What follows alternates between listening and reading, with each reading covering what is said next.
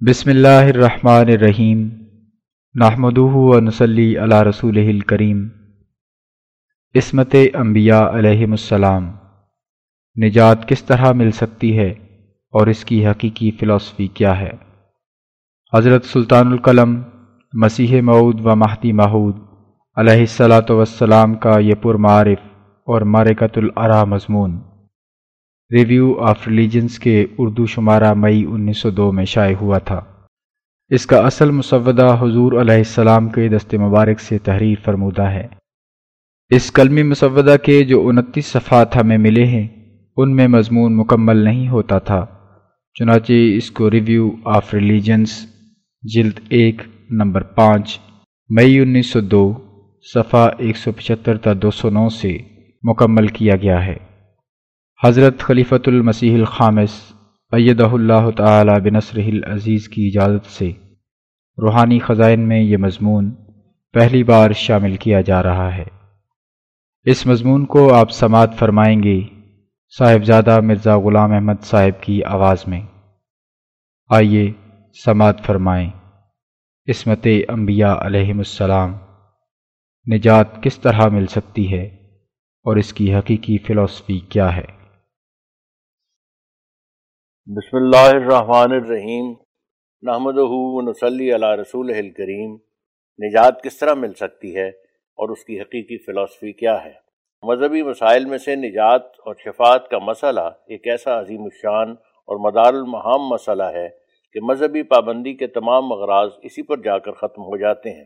اور کسی مذہب کے صدق اور سچائی کے پرکھنے کے لیے وہی ایک ایسا صاف اور کھلا کھلا نشان ہے جس کے ذریعے سے پوری تسلی اور اطمینان سے معلوم ہو سکتا ہے کہ فلاں مذہب در حقیقت سچا اور خدا کی طرف سے ہے۔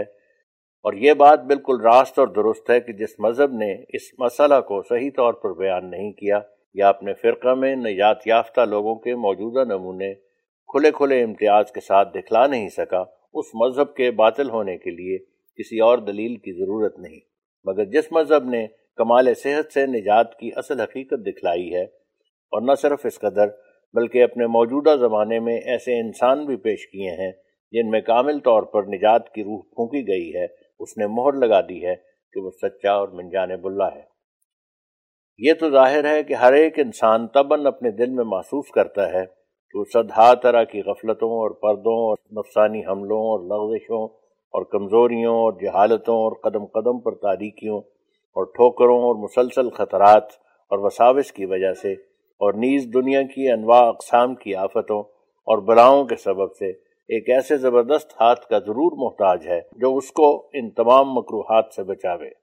کیونکہ انسان اپنی فطرت میں ضعیف ہے اور وہ کبھی ایک دم کے لیے بھی اپنے نفس پر بھروسہ نہیں کر سکتا کہ وہ خود بخود نفسانی ظلمات سے باہر آ سکتا ہے۔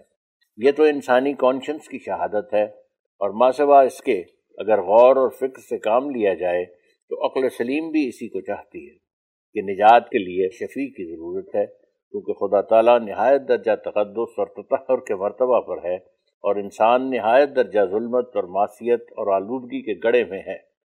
اور بوجہ فقدان مناسبت اور مشابہت عام طبقہ انسانی گروہ کا اس لائق نہیں کہ وہ براہ راست خدا تعالیٰ سے فیض پا کر مرتبہ نجات کا حاصل کر لیں۔ بس اس لیے حکمت اور رحمت الہی نے یہ تقاضا فرمایا کہ نوع انسان اور اس میں بعض افراد کاملہ جو اپنی فطرت میں ایک خاص فضیلت رکھتے ہوں، درمیانی واسطہ ہوں اور وہ اس قسم کے انسان ہوں جن کی فطرت نے کچھ حصہ صفات لاہوتی سے لیا ہو اور کچھ حصہ صفات ناسوتی سے تاب باعث لاہوتی مناسبت کے خدا سے فیض حاصل کریں اور بباعث ناسوتی مناسبت کے اس فیض کو جو اوپر سے لیا ہے، نیچے کو یعنی بنی نو کو پہنچا دیں۔ اور یہ کہنا واقعی صحیح ہے کہ اس قسم کے انسان بوجہ زیادت، کمال لاہوتی اور ناسوتی کے دوسرے انسانوں سے ایک خاص امتیاز رکھتے ہیں۔ گویا یہ ایک مخلوق ہی الگ ہے، کیونکہ جس قدر ان لوگوں کو خدا کے جلال اور عظمت ظاہر کرنے کے لیے جوش دیا جاتا ہے، اور جس قدر ان کے دلوں میں وفاداری کا مادہ بھرا جاتا ہے، اور پھر جس قدر بنی نو کی ہمدردی کا جوش ان کو عطا کیا جاتا ہے، وہ ایک ایسا امر فوق العادت ہے جو دوسرے کے لیے اس کا تصور کرنا بھی مشکل ہے۔ ہاں یہ بھی یاد رکھنے کے لائق ہے کہ یہ تمام اشخاص ایک مرتبہ پر نہیں ہوتے، بلکہ ان فطرتی فضائل میں کوئی اعلیٰ درجہ پر ہے، کوئی اس سے کم اور کوئی اس سے کم۔ اور ایک سلیم العقل کا پاک کانشنس سمجھ سکتا ہے کہ شفاعت کا مسئلہ کوئی بناوٹی اور مصنوعی مسئلہ نہیں ہے، بلکہ خدا کے مقرر کردہ انتظام میں ابتدا سے اس کی نظیریں موجود ہیں۔ اور قانون قدرت میں اس کی شہادتیں سریح طور پر ملتی ہیں۔ اب شفاعت کی فلاسفی یوں سمجھنی چاہیے کہ شفا لغت میں جفت کو کہتے ہیں۔ پس شفاعت کے لفظ میں اس بات کی طرف اشارہ ہے کہ وہ ضروری امر جو شفیع کی صفات میں سے ہوتا ہے، یہ ہے کہ اس کو دو طرفہ اتحاد حاصل ہو۔ یعنی ایک طرف اس کے نفس کو خدا تعالیٰ سے تعلق شدید ہو۔ ایسا کہ گویا وہ کمال اتحاد کے سبب حضرت احدیت کے لیے بطور جفت اور پیوند کے ہو اور دوسری طرف اس کو مخلوق سے بھی شدید تعلق ہو، گویا وہ ان کے اعضاء کی ایک جز ہو۔ پس شفاعت کا اثر مترتب ہونے کے لیے در حقیقت یہی دو جز ہیں جن پر ترتب اثر موقوف ہے۔ یہی راز ہے جو حکمت الہیہ نے آدم کو ایسے طور سے بنایا کہ فطرت کی ابتدا سے ہی اس کی سرشت میں دو قسم کے تعلق قائم کر دیے۔ یعنی ایک تعلق تو خدا سے قائم کیا، جیسا قرآن شریف میں فرمایا فائزہ سب تو ہو و نفق فی ہے میں روحی فقول ساجدین یعنی جب میں آدم کو ٹھیک ٹھیک بنا لوں اور اپنی روح اس میں پھونک دوں، تو اے فرشتو، اسی وقت تم سیدھا میں گر جاؤ۔ یہاں نشان دے کر حاشیہ میں نوٹ دیا گیا ہے۔ حضور فرماتے ہیں، اس آیت میں کمی اقراض کی طرف اشارہ ہے، جو انتہائی درجہ کے کمال کا ایک نشان ہے۔ اور وہ یہ کہ انسان ابتدا میں صرف صورت انسان کی ہوتی ہے۔ مگر اندر سے وہ بے جان ہوتا ہے اور کوئی روحانیت اس میں نہیں ہوتی اور اس صورت میں فرشتے اس کی خدمت نہیں کرتے کیونکہ وہ ایک پوسٹ بے مغز ہے، لیکن بعد اس کے رفتہ رفتہ سعید انسان پر یہ زمانہ آ جاتا ہے کہ وہ خدا سے بہت ہی قریب جا رہتا ہے۔ تب جب ٹھیک ٹھیک ذوالجلال کی روشنی کے مقابل پر اس کا نفس جا پڑتا ہے اور کوئی حجاب درمیان نہیں ہوتا کہ اس روشنی کو روک دے تو بلا توقف فلوحیت کی روشنی جس کو دوسرے لفظوں میں خدا کی روح کہہ سکتے ہیں، اس انسان کے اندر داخل ہو جاتی ہے۔ اور وہی ایک خاص حالت ہے جس کی نسبت کلام الہی میں کہا گیا کہ خدا نے آدم میں اپنی روح پھونک دی۔ اس حالت پر نہ کسی تکلف سے اور نہ ایسے عمر سے جو شریعت کے احکام کے رنگ میں ہوتا ہے، فرشتوں کو یہ حکم ہوتا ہے جو اس کے آگے سجدہ میں گریں۔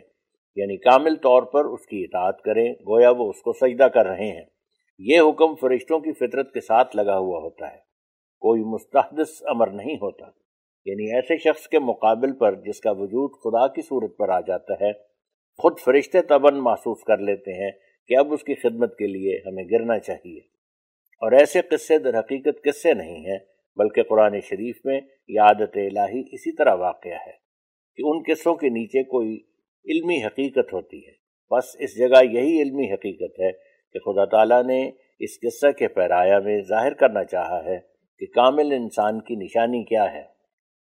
پس فرمایا کہ انسان کامل کی نشانی یہ ہے کہ انسانی خلقت کے کسی حصہ میں وہ کم نصیب نہ ہو اور اس کے روحانی جسمانی اعضاء نے بشری بناوٹ سے پورا حصہ لیا ہو اور کمال اعتدال پر اس کی فطرت واقع ہو۔ دو، اور دوسری نشانی یہ ہے کہ الہی روح نے اس کے اندر دخول کیا ہو۔ تین اور تیسری نشانی یہ ہے کہ فرشتے اس کو سجدہ کریں یعنی تمام فرشتے جو زمین اور آسمان کے کام میں لگے ہوئے ہیں، اس کے خادم ہوں اور اس کی منشا کے موافق کام کریں۔ اصل بات یہ ہے کہ جب خدا تعالیٰ کسی بندہ کے ساتھ ہوتا ہے، تو اس کا تمام لشکر ملائکہ بھی اس شخص کے ساتھ ہو جاتا ہے اور اس کی طرف جھک جاتا ہے۔ تب ہر ایک میدان میں اور ہر ایک مشکل کے وقت میں فرشتے اس کی مدد کرتے ہیں اور اس کی اطاعت کے لیے ہر دم کمر بستہ رہتے ہیں۔ گویا وہ ہر وقت اس کے سامنے سجدہ میں ہیں، کیونکہ وہ خدا کا خلیفہ ہے، لیکن ان باتوں کو زمینی خیال کے لوگ سمجھ نہیں سکتے، کیونکہ آسمانی روح سے ان کو حصہ نہیں دیا گیا۔ یہاں حاشیے کی عبارت ختم ہوتی ہے اور ہم دوبارہ متن کی طرف رجوع کرتے ہیں۔ حضور فرماتے ہیں، اس مذکورہ بالا آیت سے صاف ثابت ہے کہ خدا نے آدم میں اس کی پیدائش کے ساتھ ہی اپنی روح پھونک کر اس کی فطرت کو اپنے ساتھ ایک تعلق قائم کر دیا۔ سو یہ اس لیے کیا گیا کہ تا انسان کو فطرتاً خدا سے تعلق پیدا ہو جائے۔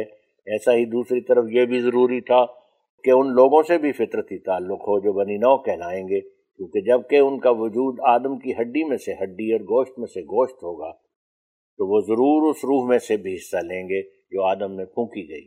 بس اس لیے آدم طبی طور پر ان کا شفیع ٹھہرے گا، کیونکہ بباعث نفق روح جو راست بازی آدم کی فطرت کو دی گئی ہے۔ ضرور ہے کہ اس کی راست بازی کا کچھ حصہ اس شخص کو بھی ملے جو اس میں سے نکلا ہے۔ جیسا کہ ظاہر ہے کہ ہر ایک جانور کا بچہ اس کی صفات اور افعال میں سے حصہ لیتا ہے۔ اور دراصل شفاعت کی حقیقت بھی یہی ہے کہ فطرتی وارث اپنے مورث سے حصہ لے۔ کیونکہ ابھی ہم بیان کر چکے ہیں کہ شفاعت کا لفظ شفا کے لفظ سے نکلا ہے جو زوج کو کہتے ہیں۔ بس جو شخص فطرتی طور پر ایک دوسرے شخص کا زوج ٹھہر جائے گا ضرور اس کی صفات میں سے حصہ لے گا۔ کسی اصول پر تمام سلسلہ خلقی توارث کا جاری ہے۔ یعنی انسان کا بچہ انسانی قوام میں سے حصہ لیتا ہے اور گھوڑے کا بچہ گھوڑے کے قوام میں سے حصہ لیتا ہے اور بکری کا بچہ بکری کے قوام میں سے حصہ لیتا ہے اور اسی وراثت کا نام دوسرے لفظوں میں شفاعت سے فیض یاب ہونا ہے۔ کیونکہ جبکہ شفاعت کی اصل شفا یعنی زوج ہے بس تمام مدار شفاعت سے فیض اٹھانے کا اس بات پر ہے کہ جس شخص کی شفاعت سے مستفیض ہونا چاہتا ہے، اسے فطرتی تعلق اس کو حاصل ہوتا، جو کچھ اس کی فطرت کو دیا گیا ہے، اس کی فطرت کو بھی وہی ملے۔ یہ تعلق جیسا کہ وہ بھی طور پر انسانی فطرت میں موجود ہے کہ ایک انسان دوسرے انسان کی ایک جز ہے، ایسا ہی قصبی طور پر بھی یہ تعلق زیادت پذیر ہے۔ یعنی جب ایک انسان یہ چاہتا ہے کہ جو فطرتی محبت اور فطرتی ہمدردی بنی نو کی اس میں موجود ہے، اس میں زیادت ہو، تو اس میں بقدر دائرہ فطرت اور مناسبت کی زیادت بھی ہو جاتی ہے۔ اسی بنا پر قوت عشقی کا تموج بھی ہے کہ ایک شخص ایک شخص سے اس قدر محبت بڑھاتا ہے کہ بغیر اس کے دیکھنے کے آرام نہیں کر سکتا۔ آخر اس کی شدت محبت اس دوسرے شخص کے دل پر بھی اثر کرتی ہے۔ اور جو شخص انتہا درجہ پر کسی سے محبت کرتا ہے، وہی شخص کامل طور پر اور سچے طور پر اس کی بھلائی کو بھی چاہتا ہے۔ چنانچہ یہ امر بچوں کی نسبت ان کی ماؤں کی طرف سے مشہود اور محسوس ہے۔ بس اصل جب شفاعت کی یہی محبت ہے، جب اس کے ساتھ فطرتی تعلق بھی ہو، کیونکہ بجز فطرتی تعلق کے محبت کا کمال جو شرط شفاعت ہے غیر ممکن ہے۔ اس تعلق کو انسانی فطرت پہ داخل کرنے کے لیے خدا نے ہوا کو علیحدہ پیدا نہ کیا، بلکہ آدم کی پسلی سے ہی اس کو نکالا۔ جیسا کہ قرآن شریف میں فرمایا ہے وہ خلق منہا زوجہا یعنی آدم کے وجود میں سے ہی ہم نے اس کا جوڑا پیدا کیا۔ جو ہوا ہے، تا آدم کا یہ تعلق ہوا اور اس کی اولاد سے تب بھی ہو نہ بناوٹی۔ اور یہ اس لیے کیا کہ تا آدم زادوں کے تعلق اور ہمدردی کو بقا ہو، کیونکہ طبی تعلقات غیر منفق ہوتے ہیں، مگر غیر طبی تعلقات کے لیے بقا نہیں ہے۔ کیونکہ ان میں وہ باہمی کشش نہیں ہے جو طبی میں ہوتی ہے۔ غرض خدا نے اس طرح پر دونوں قسم کے تعلق جو آدم کے لیے خدا سے اور بنی نو سے ہونے چاہیے تھے طبی طور پر پیدا کیے۔ بس اس تقریر سے صاف ظاہر ہے کہ کامل انسان جو شفیع ہونے کے لائق ہو، وہی شخص ہو سکتا ہے جس نے ان دونوں تعلقوں سے کامل حصہ لیا ہو۔ اور کوئی شخص بجز ان ہر دو قسم کے کمال کے انسان کامل نہیں ہو سکتا۔ اسی لیے آدم کے بعد یہی سنت اللہ ایسے طرح پر جاری ہوئی کہ کامل انسان کے لیے جو شفیع ہو سکتا ہے، یہ دونوں تعلق ضروری ٹھہرائے گئے۔ یعنی ایک یہ تعلق کہ ان میں آسمانی روح پھونکی گئی اور خدا نے ایسا ان سے اتصال کیا کہ گویا ان میں اتر آیا۔ اور دوسرے یہ کہ بنی نو کی زوجیت کا وہ جوڑ جو ہوا اور آدم میں باہمی محبت اور ہمدردی کے ساتھ مستحکم کیا گیا تھا، ان میں سب سے زیادہ چمکایا گیا۔ اسی تحریک سے ان کو بیویوں کی طرف بھی رغبت ہوئی اور یہی ایک اول علامت اس بات کی ہے کہ ان میں بنی نو کی ہمدردی کا مادہ ہے اور اسی کی طرف وہ حدیث اشارہ کرتی ہے جس کے یہ الفاظ ہیں کہ خیر و کم خیر و کم بیاہلے ہی یعنی تم میں سے سب سے زیادہ بنی نو کے ساتھ بھلائی کرنے والا وہی ہو سکتا ہے کہ پہلے اپنی بیوی کے ساتھ بھلائی کرے۔ مگر جو شخص اپنی بیوی کے ساتھ ظلم اور شرارت کا برتاؤ رکھتا ہے، ممکن نہیں کہ وہ دوسروں کے ساتھ بھی بھلائی کر سکے۔ کیونکہ خدا نے آدم کو پیدا کر کے سب سے پہلے آدم کی محبت کا مستاق اس کی بیوی کو ہی بنایا ہے۔ بس جو شخص اپنی بیوی سے محبت نہیں کرتا اور یا اس کی خود بیوی ہی نہیں، وہ کامل انسان ہونے کے مرتبہ سے گرا ہوا ہے اور شفاعت کی دو شرطوں میں سے ایک شرط اس میں مفقود ہوئی اس لیے اگر عصمت اس میں پائی بھی جائے، تب بھی وہ شفاعت کرنے کے لائق نہیں۔ لیکن جو شخص کوئی بیوی نکاح میں لاتا ہے وہ اپنے لیے بنی نو کی ہمدردی کی بنیاد ڈالتا ہے، کیونکہ ایک بیوی بہت سے رشتوں کا موجب ہو جاتی ہے۔ اور بچے پیدا ہوتے ہیں، ان کی بیویاں آتی ہیں، اور بچوں کی نانیاں اور بچوں کے ماموں وغیرہ ہوتے ہیں۔ اور اس طرح پر ایسا شخص خواہ نخواہ محبت اور ہمدردی کا عادی ہو جاتا ہے۔ اور اس کی اس عادت کا دائرہ وسیع ہو کر سب کو اپنی ہمدردی سے حصہ دیتا ہے۔ لیکن جو لوگ جوگیوں کی طرح نشو و نما پاتے ہیں ان کو اس عادت کے وسیع کرنے کا کوئی موقع نہیں ملتا، اس لیے ان کے دل سخت اور خشک رہ جاتے ہیں۔ اور عصمت کو شفاعت سے کوئی حقیقی تعلق نہیں، کیونکہ عصمت کا مفہوم صرف اس حد تک ہے کہ انسان گناہ سے بچے۔ اور گناہ کی تعریف یہ ہے کہ انسان خدا کے حکم کو امدن توڑ کر لائے کے سزا ٹھہرے۔ یہاں ایک نشان دے کر حاشیہ میں حضور نے نوٹ دیا ہے۔ حضور فرماتے ہیں، جبکہ عقل اور انصاف کے روح سے گناہ کی تعریف یہ ہے کہ گناہ ایک فعل کو اس وقت کہا جائے گا جبکہ ایک انسان اس فعل کے ذریعے سے خدا کے حکم کو توڑ کر سزا کے لائق ٹھہرے۔ تو اس صورت میں ضروری ہوا کہ گناہ کے صادر ہونے سے پہلے خدا کا حکم موجود ہو اور نیز اس گناہ کے مرتکب کو وہ حکم پہنچ بھی گیا ہو۔ اور نیز اس فعل کے مرتکب کی نسبت عقل تجویز کر سکتی ہو کہ اس فعل کے ارتکاب سے در حقیقت وہ سزا کے لائق ٹھہر چکا ہے۔ مثالیں بطور استثناء زید ایک ایسے دور دراز ملک میں ہے کہ خدا کی شریعت اس کو نہیں پہنچی۔ بس اگر شریعت کے احکام میں سے کسی ایک حکم یا چند حکم کو زید نے توڑ دیا ہے، تو اس خلاف ورزی احکام الہی سے وہ مجرم نہیں ہے۔ کیونکہ شریعت سے اس کو اطلاع نہیں، لیکن اگر زید عقل اور فہم رکھنے کی حالت میں بت پرستی کرنے لگے اور خدا کی توحید سے برگشتہ ہو جائے، تو وہ باوجود اس کے کہ شریعت اس کو نہیں پہنچی، تب بھی مجرم ہے۔ کیونکہ جس توحید کو قرآن لایا ہے، وہ عیسائیوں کی تسلیس کی طرح ایسا امر نہیں ہے جو انسانی فطرت میں منقوش نہ ہو، بلکہ وہ روز سے بشری فطرت میں منقوش ہے۔ لہٰذا اس کی خلاف ورزی کے لیے شریعت کا پہنچنا ضروری نہیں۔ صرف انسانی عقل کا پایا جانا ضروری ہے۔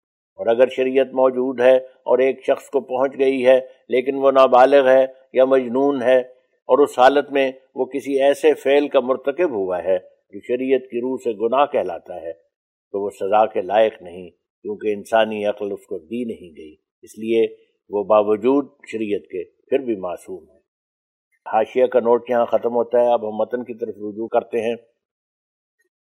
حضور فرماتے ہیں، بس صاف ظاہر ہے کہ عصمت اور شفاعت میں کوئی تلازم ذاتی نہیں، کیونکہ تعریف مذکورہ بالا کے روح سے نابالغ بچے اور پیدائشی مجنون بھی معصوم ہیں۔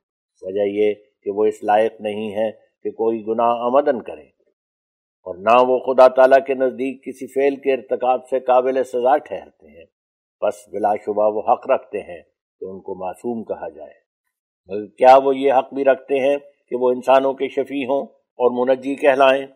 بس اس سے صاف ظاہر ہے کہ منجی ہونے اور معصوم ہونے میں کوئی حقیقی رشتہ نہیں اور ہرگز عقل سمجھ نہیں سکتی کہ عصمت کو شفاعت سے کوئی حقیقی تعلق ہے۔ ہاں عقل اس بات کو خوب سمجھتی ہے کہ شفیع کے لیے یہ ضروری ہے کہ مذکورہ بالا دو قسم کے تعلق اس میں پائے جائیں اور عقل بلا تردد یہ حکم کرتی ہے کہ اگر کسی انسان میں یہ دو صفتیں موجود ہوں کہ ایک خدا سے تعلق شدید ہو اور دوسری طرف مخلوق سے بھی محبت اور ہمدردی کا تعلق ہو، تو بلا شبہ ایسا شخص ان لوگوں کے لیے جنہوں نے امدن اس سے تعلق نہیں توڑا، دلی جوش سے شفاعت کرے گا۔ اور وہ شفاعت اس کی منظور کی جائے گی۔ کیونکہ جس شخص کی فطرت کو یہ دو تعلق عطا کیے گئے ہیں، ان کا لازمی نتیجہ یہی ہے کہ وہ خدا کی محبت تامہ کی وجہ سے اس فیض کو کھینچے اور پھر مخلوق کی محبت تامہ کی وجہ سے وہ فیض ان تک پہنچاوے۔ اور یہی وہ کیفیت ہے جس کو دوسرے لفظوں میں شفاعت کہتے ہیں۔ شخص شفیع کے لیے جیسا کہ ابھی میں نے بیان کیا ہے، ضروری ہے کہ خدا سے اس کو ایک ایسا گہرا تعلق ہو کہ گویا خدا اس کے دل میں اترا۔ ہوا ہو اور اس کی تمام انسانیت مر کر بال بال میں لاہوتی تجلی پیدا ہو گئی ہو۔ اور اس کی روح پانی کی طرح گداز ہو کر خدا کی طرف بہ نکلی ہو۔ اور اس طرح پر الہی قرب کے انتہائی نقطہ پر جا پہنچی ہو۔ اور اسی طرح شفیع کے لیے یہ بھی ضروری ہے کہ جس کے لیے وہ شفاعت کرنا چاہتا ہے اس کی ہمدردی میں اس کا دل اڑا جاتا ہو۔ ایسا کہ گویا ان قریب اس پر غشی تاری ہوگی اور گویا شدت قلق سے اس کے آزاد اس سے علیحدہ ہوتے جاتے ہیں اور اس کے حواس منتشر ہیں اور اس کی ہمدردی نے اس کو اس مقام تک پہنچایا ہو کہ جو باپ سے بڑھ کر اور ماں سے بڑھ کر اور ہر ایک غمخار سے بڑھ کر ہے۔ بس جبکہ یہ دونوں حالتیں اس میں پیدا ہو جائیں گی تو وہ ایسا ہو جائے گا کہ گویا وہ ایک طرف سے لاہوت کے مقام سے جفت ہے اور دوسری طرف ناسوت کے مقام سے جفت۔ اب دونوں پلہ میزان کے اس میں مساوی ہوں گے یعنی وہ مظہر لاہوت کامل بھی ہوگا اور مظہر ناسوت کامل بھی، اور بطور برزخ ان دونوں حالتوں میں واقع ہوگا۔ اس طرح پر۔ یہاں حضور نے ایک شکل بنائی ہے جس میں ایک گول دائرہ ہے، اور گول دائرہ کے اوپر کے حصے میں لاہوت تحریر فرمایا ہے، اور نیچے کے حصے پر ناسوت تحریر فرمایا ہے، اور اس گول دائرے کو درمیان سے ایک خط کے ذریعے کاٹا ہے۔ اور وہاں تحریر فرمایا ہے، نقطہ برزخ مقام شفا۔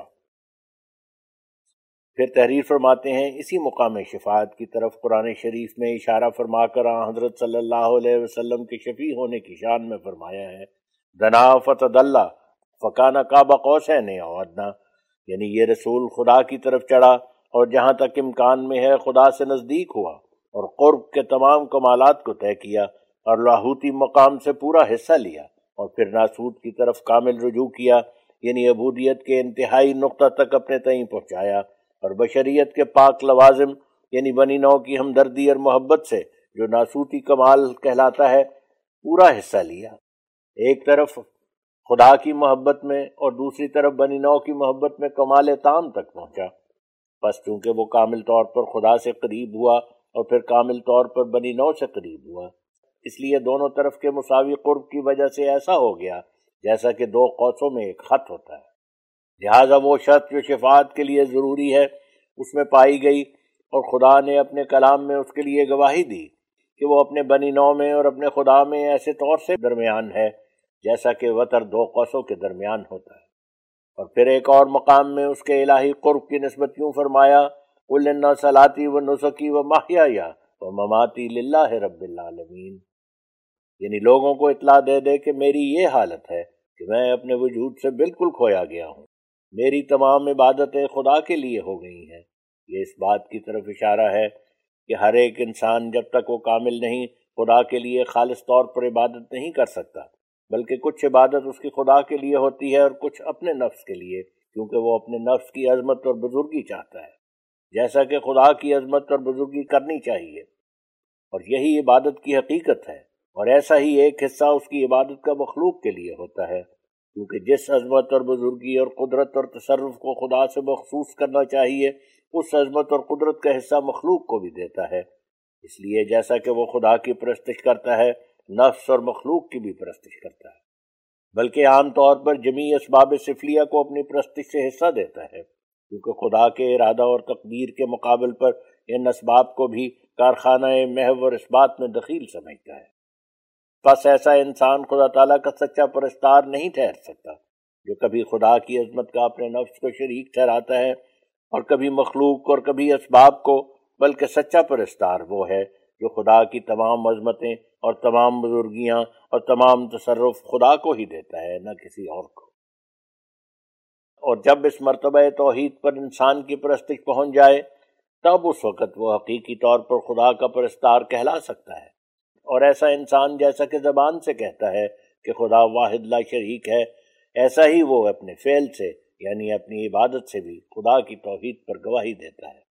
بس اسی مرتبہ کاملہ کی طرف اشارہ ہے، جو آیت مذکورہ بالا میں حضرت صلی اللہ علیہ وسلم کو فرمایا گیا کہ تو لوگوں کو کہہ دے کہ میری تمام عبادتیں خدا کے لیے ہیں یعنی نفس کو اور مخلوق کو اور اسباب کو میری عبادت میں سے کوئی حصہ نہیں۔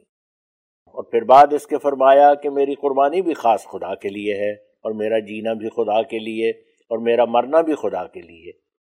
یاد رہے کہ نسی کا لغت عرب میں قربانی کو کہتے ہیں اور لفظ نسخ جو آیت میں موجود ہے، اس کی جمع ہے۔ اور نیز دوسرے معنی اس کے عبادت کے بھی ہیں۔ بس اس جگہ ایسا لفظ استعمال کیا گیا جس کے معنی عبادت اور قربانی دونوں پر اطلاق پاتے ہیں۔ یہ اس بات کی طرف اشارہ ہے کہ کامل عبادت جس میں نفس اور مخلوق اور اسباب شریک نہیں ہے در حقیقت ایک قربانی ہے، اور کامل قربانی در حقیقت کامل عبادت ہے۔ اور پھر بعد اس کے جو فرمایا کہ میرا جینا بھی خدا کے لیے ہے اور میرا مرنا بھی خدا کے لیے، یہ آخری فقرہ قربانی کے لفظ کی تشریح ہے۔ تا کوئی اس وہم میں نہ پڑے کہ قربانی سے مراد بکرے کی قربانی یا گائے کی قربانی یا اونٹ کی قربانی ہے۔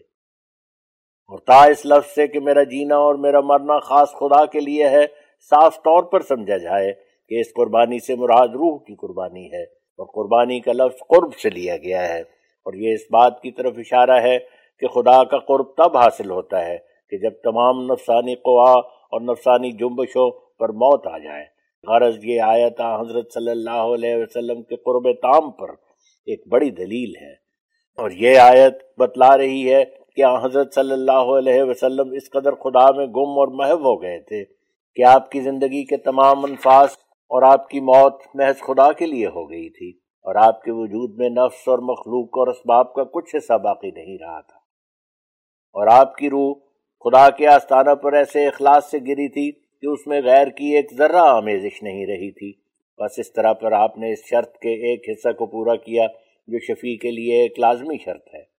اور آخری فقرہ آیت مذکورہ بالا کا یہ ہے کہ میرا جینا اور مرنا اس خدا کے لیے ہے جو تمام جہان کی پرورش میں لگا ہوا ہے۔ اس میں یہ اشارہ ہے کہ میری قربانی بھی تمام جہان کی بھلائی کے لیے ہے۔ ایسا ہی دوسرا حصہ شرط شفاعت کا ہمدردی مخلوق ہے۔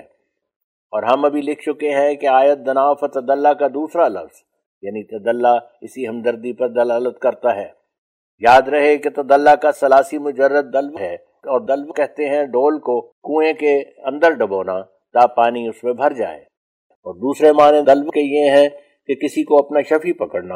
پس تدلہ کے یہ معنی ہے کہ شفاعت کے لیے دور افتادہ لوگوں کی طرف بکمال ہمدردی و غمخاری توجہ کرنا اور ان سے بہت نزدیک ہو کر ان کا مقدر پانی اٹھانا اور پاک پانی ان کو عطا کرنا۔ اور چونکہ خدا سے محبت کرنا اور اس کی محبت میں اعلیٰ مقام قرب تک پہنچنا ایک ایسا عمر ہے جو کسی غیر کو اس پر اطلاع نہیں ہو سکتی۔ اس لیے خدا تعالیٰ نے حضرت صلی اللہ علیہ وسلم کے ایسے افعال ظاہر کیے، جن سے ثابت ہوتا ہے کہ آن حضرت صلی اللہ علیہ وسلم نے در حقیقت تمام چیزوں پر خدا کو اختیار کر لیا تھا۔ اور آپ کے ذرہ ذرہ اور رگ اور ریشہ میں خدا کی محبت اور خدا کی عظمت ایسے رچی ہوئی تھی کہ گویا آپ کا وجود خدا کی تجلیات کے پورے مشاہدہ کے لیے ایک آئینہ کی طرح تھا۔ خدا کی محبت کاملہ کے آثار جس قدر عقل سوچ سکتی ہے، وہ تمام ماں حضرت صلی اللہ علیہ وسلم میں موجود تھے۔ یہ ظاہر ہے کہ ایک شخص جو کسی دوسرے شخص سے محبت کرتا ہے، وہ یا تو اس کے کسی احسان کی وجہ سے اس سے محبت کرتا ہے اور یا اس کے حسن کی وجہ سے۔ کیونکہ جب سے کہ انسان پیدا ہوا ہے، اس وقت سے آج تک تمام بنی آدم کا متفق علیہ یہ تجربہ ہے کہ احسان محبت کی تحریک کرتا ہے۔ اور باوجود اس کے کہ بنی آدم اپنی تباہ میں بہت سا اختلاف رکھتے ہیں، تاہم جمی افراد انسانی کے اندر یہ خاصیت پائی جاتی ہے کہ وہ احسان سے ضرور بقدر اپنی استعداد کے متاثر ہو کر محسن کی محبت دل میں پیدا کر لیتے ہیں۔ یہاں تک کہ نہایت خصیص اور سنگ دل اور کمینہ فرقہ انسانوں کا جو چور اور ڈاکو اور دیگر جرائم پیشہ لوگ ہیں، جو بذریعہ مختلف قسم کے جرائم کے وجہ معاش پیدا کرتے ہیں، وہ بھی احسان سے متاثر ہو جاتے ہیں۔ مثلاً ایک چور جس کا نقب زنی کام ہے، اگر اس کو رات کے وقت دو گھروں میں نقب لگانے کا موقع ملے اور ان دونوں میں سے ایک ایسا شخص ہو جو کبھی اس نے اس کے ساتھ نیکی کی تھی اور دوسرا محض اجنبی ہو، تو اس چور کی فطرت باوجود سخت ناپاک ہونے کے ہرگز اس بات کو پسند نہیں کرے گی کہ نقب کے وقت اجنبی کے گھر کو تو آمدن چھوڑ دے اور اس اپنے دوست کے گھر میں نقب لگاوے، بلکہ انسان تو انسان، حیوانات اور درندوں میں بھی یہ خاصیت پائی جاتی ہے۔ کہ وہ احسان کرنے والے پر حملہ نہیں کرتے۔ چنانچہ اس بارے میں کتے کی سیرت اور خصلت اکثر انسانوں کے تجربہ میں آ چکی ہے کہ کس قدر وہ اپنے محسن کی اطاعت اختیار کرتا ہے۔ بس اس میں کچھ بھی شک نہیں کہ احسان موجب محبت ہے، ایسا ہی حسن کا موجب محبت ہونا بھی ظاہر ہے۔ کیونکہ حسن کے مشاہدے میں ایک لذت ہے اور انسان ایسی چیز کی طرف تباً میل کرتا ہے جس سے اس کو لذت پیدا ہوتی ہے۔ اور حسن سے مراد صرف جسمانی نقوش نہیں ہے کہ آنکھ ایسی ہو اور ناک ایسا ہو اور پیشانی ایسی ہو اور رنگ ایسا ہو، بلکہ اس سے مراد ایک ذاتی خوبی اور ذاتی کمال اور ذاتی لطافت ہے، جو کمال، اعتدال اور بے نظیری سے ایسے مرتبہ پر واقع ہو جو اس میں ایک کشش پیدا ہو جائے۔ بس تمام وہ خوبیاں جن کو انسانی فطرت تعریف میں داخل کرتی ہے، حسن میں داخل ہیں اور انسان کا دل ان کی طرف کھینچا جاتا ہے۔ مثلا ایک شخص، ایک ایسا پہلوان بہادر سر آمد روزگار نکلا ہے کہ کوئی شخص کشتی میں اس کے ساتھ برابری نہیں کر سکتا۔ اور نہ صرف اسی قدر بلکہ وہ شیروں کو بھی ہاتھ سے پکڑ لیتا ہے اور میدان جنگ میں اپنی شجاعت اور طاقت سے ہزار آدمی کو بھی شکست دے سکتا ہے۔ اور ہزاروں دشمنوں کے محاصرہ میں آ کر جان بچا کر نکل جاتا ہے۔ تو ایسا شخص بے تباہ دلوں کو اپنی طرف کھینچے گا اور لوگ ضرور اس سے محبت کریں گے۔ اور گو لوگوں کو اس کی اس بے مثل پہلوانی اور شجاعت سے کچھ بھی فائدہ نہ ہو، بلکہ وہ کسی دور دراز ملک کا رہنے والا ہو جس کو دیکھا بھی نہ ہو، یا اس زمانہ سے وہ پہلے گزر چکا ہو، مگر تاہم لوگ اس کے قصوں کو محبت سے سنیں گے اور اس کے ان کمالات کی وجہ سے اس سے محبت کریں گے۔ تو اس محبت کی کیا وجہ ہے؟ کیا اس نے کسی پر احسان کیا ہے؟ ظاہر ہے کہ احسان تو اس نے کسی پر نہیں کیا۔ بس جو حسن کے اس کی کوئی اور وجہ نہیں، بس کچھ شک نہیں کہ یہ تمام روحانی خوبیاں حسن میں داخل ہیں اور ان کا نام حسن اخلاق اور حسن صفات ہے، جو حسن اعضاء کے مقابل پر واقع ہے۔ اور احسان میں اور حسن اخلاق اور حسن صفات میں یہ فرق ہے کہ کسی شخص کے نیک خلق یا نیک صفت کو اس وقت اور اس شخص کی نسبت احسان کے نام سے موسوم کیا جائے گا، جبکہ ایک شخص اس نیک خلق یا نیک صفت کے اثر سے متمدع ہو جائے اور اس سے کوئی فائدہ اٹھا لے۔ بس وہ شخص جو اس نیک خلق اور نیک صفت سے فائدہ اٹھائے گا، اس کی نسبت وہ نیک خلق اور نیک صفت احسان ہوگا، جس کا ذکر بطور مدہ اور شکر کے وہ کرے گا۔ لیکن دوسرے لوگوں کی نسبت وہ نیک خلق اس کا حسن میں داخل ہوگا۔ مثلا صفت فیاضی اور سخاوت اس شخص کے حق میں احسان ہے جو فیض یاب ہوا، مگر دوسروں کی نظر میں اس میں صفات سمجھا جائے گا۔ غرض خدا کا قانون قدرت اور ایسا ہی صحیفہ فطرت جس کا سلسلہ قدیم سے اور انسان کی بنیاد کے وقت سے چلا آتا ہے۔ وہ ہمیں یہ سکھاتا ہے کہ خدا کے ساتھ تعلق شدید پیدا ہونے کے لیے یہ ضروری ہے کہ اس کے احسان اور حسن سے تمتو اٹھایا ہو۔ اور ابھی ہم لکھ چکے ہیں کہ احسان سے مراد خدا تعالیٰ کے وہ اخلاقی نمونے ہیں جو کسی انسان نے اپنی ذات کی نسبت بچشم خود دیکھے ہیں۔ اور بے کسی اور عاجزی اور کمزوری اور یتیمی کے وقت میں خدا اس کا متولی ہوا ہو۔ اور حاجتوں اور ضرورتوں کے وقت میں خدا نے خود اس کی حاجت براری کی ہو، اور سخت اور کمر شکن غموں کے وقت میں خدا نے خود اس کی مدد کی ہو۔ اور خدا کی طلبی کے وقت میں بغیر توسط کسی مرشد اور ہادی کے خود خدا نے اس کی رہنمائی کی۔ اور حسن سے مراد بھی وہی خدا کی صفات حسنہ ہے جو انسان کے رنگ میں بھی ملاحظہ ہوتی ہیں۔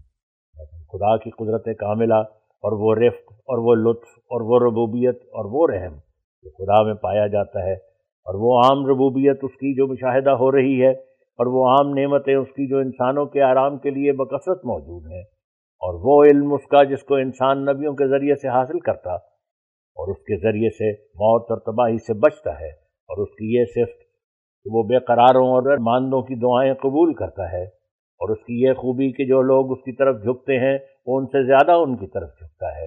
یہ تمام صفات خدا کی اس کے حسن میں داخل ہیں۔ اور پھر وہی صفات ہیں کہ جب ایک شخص خاص طور پر ان سے فیض یاب بھی ہو جاتا ہے، تو وہ اس کی نسبت احسان بھی کہلاتی ہیں۔ وہ دوسرے کی نسبت فقط حسن میں داخل ہے اور جو شخص خدا تعالیٰ کی ان صفات کو جو در حقیقت اس کا حسن اور جمال ہے، احسان کے رنگ میں بھی دیکھ لیتا ہے، تو اس کا ایمان نہایت درجہ قوی ہو جاتا ہے۔ اور وہ خدا کی طرف ایسا کھینچا جاتا ہے جیسا کہ ایک لوہا آہن ربا کی طرف کھینچا جاتا ہے۔ اس کی محبت خدا سے بہت بڑھ جاتی ہے۔ اور اس کا بھروسہ خدا پر بہت قوی ہو جاتا ہے۔ اور کیونکہ وہ اس بات کو آزما لیتا ہے جو اس کی تمام بھلائی خدا میں ہے، اس لیے اس کی امیدیں خدا پر نہایت مضبوط ہو جاتی ہیں۔ اور وہ تباً نہ کسی تکلف اور بناوٹ سے خدا کی طرف جھکا رہتا ہے اور اپنے تئیں ہر دم خدا سے مدد پانے کا محتاج دیکھتا ہے۔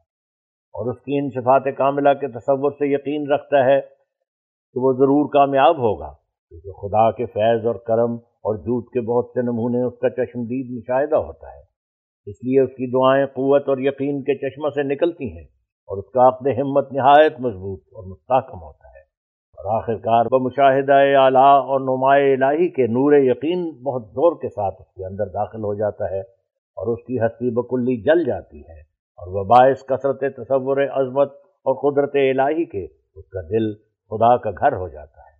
اور جس طرح انسان کی روح اس کے زندہ ہونے کی حالت میں کبھی اس کے جسم سے جدا نہیں ہوتی، اسی طرح خدا قادر ذوالجلال کی طرف سے جو یقین اس کے اندر داخل ہوا ہے، وہ کبھی اس سے علیحدہ نہیں ہوتا ہے۔ اور ہر وقت پاک روح اس کے اندر جوش مارتی رہتی ہے، اور اسی پاک روح کی تعلیم سے وہ بولتا اور حقائق اور معارف اس کے اندر سے نکلتے ہیں۔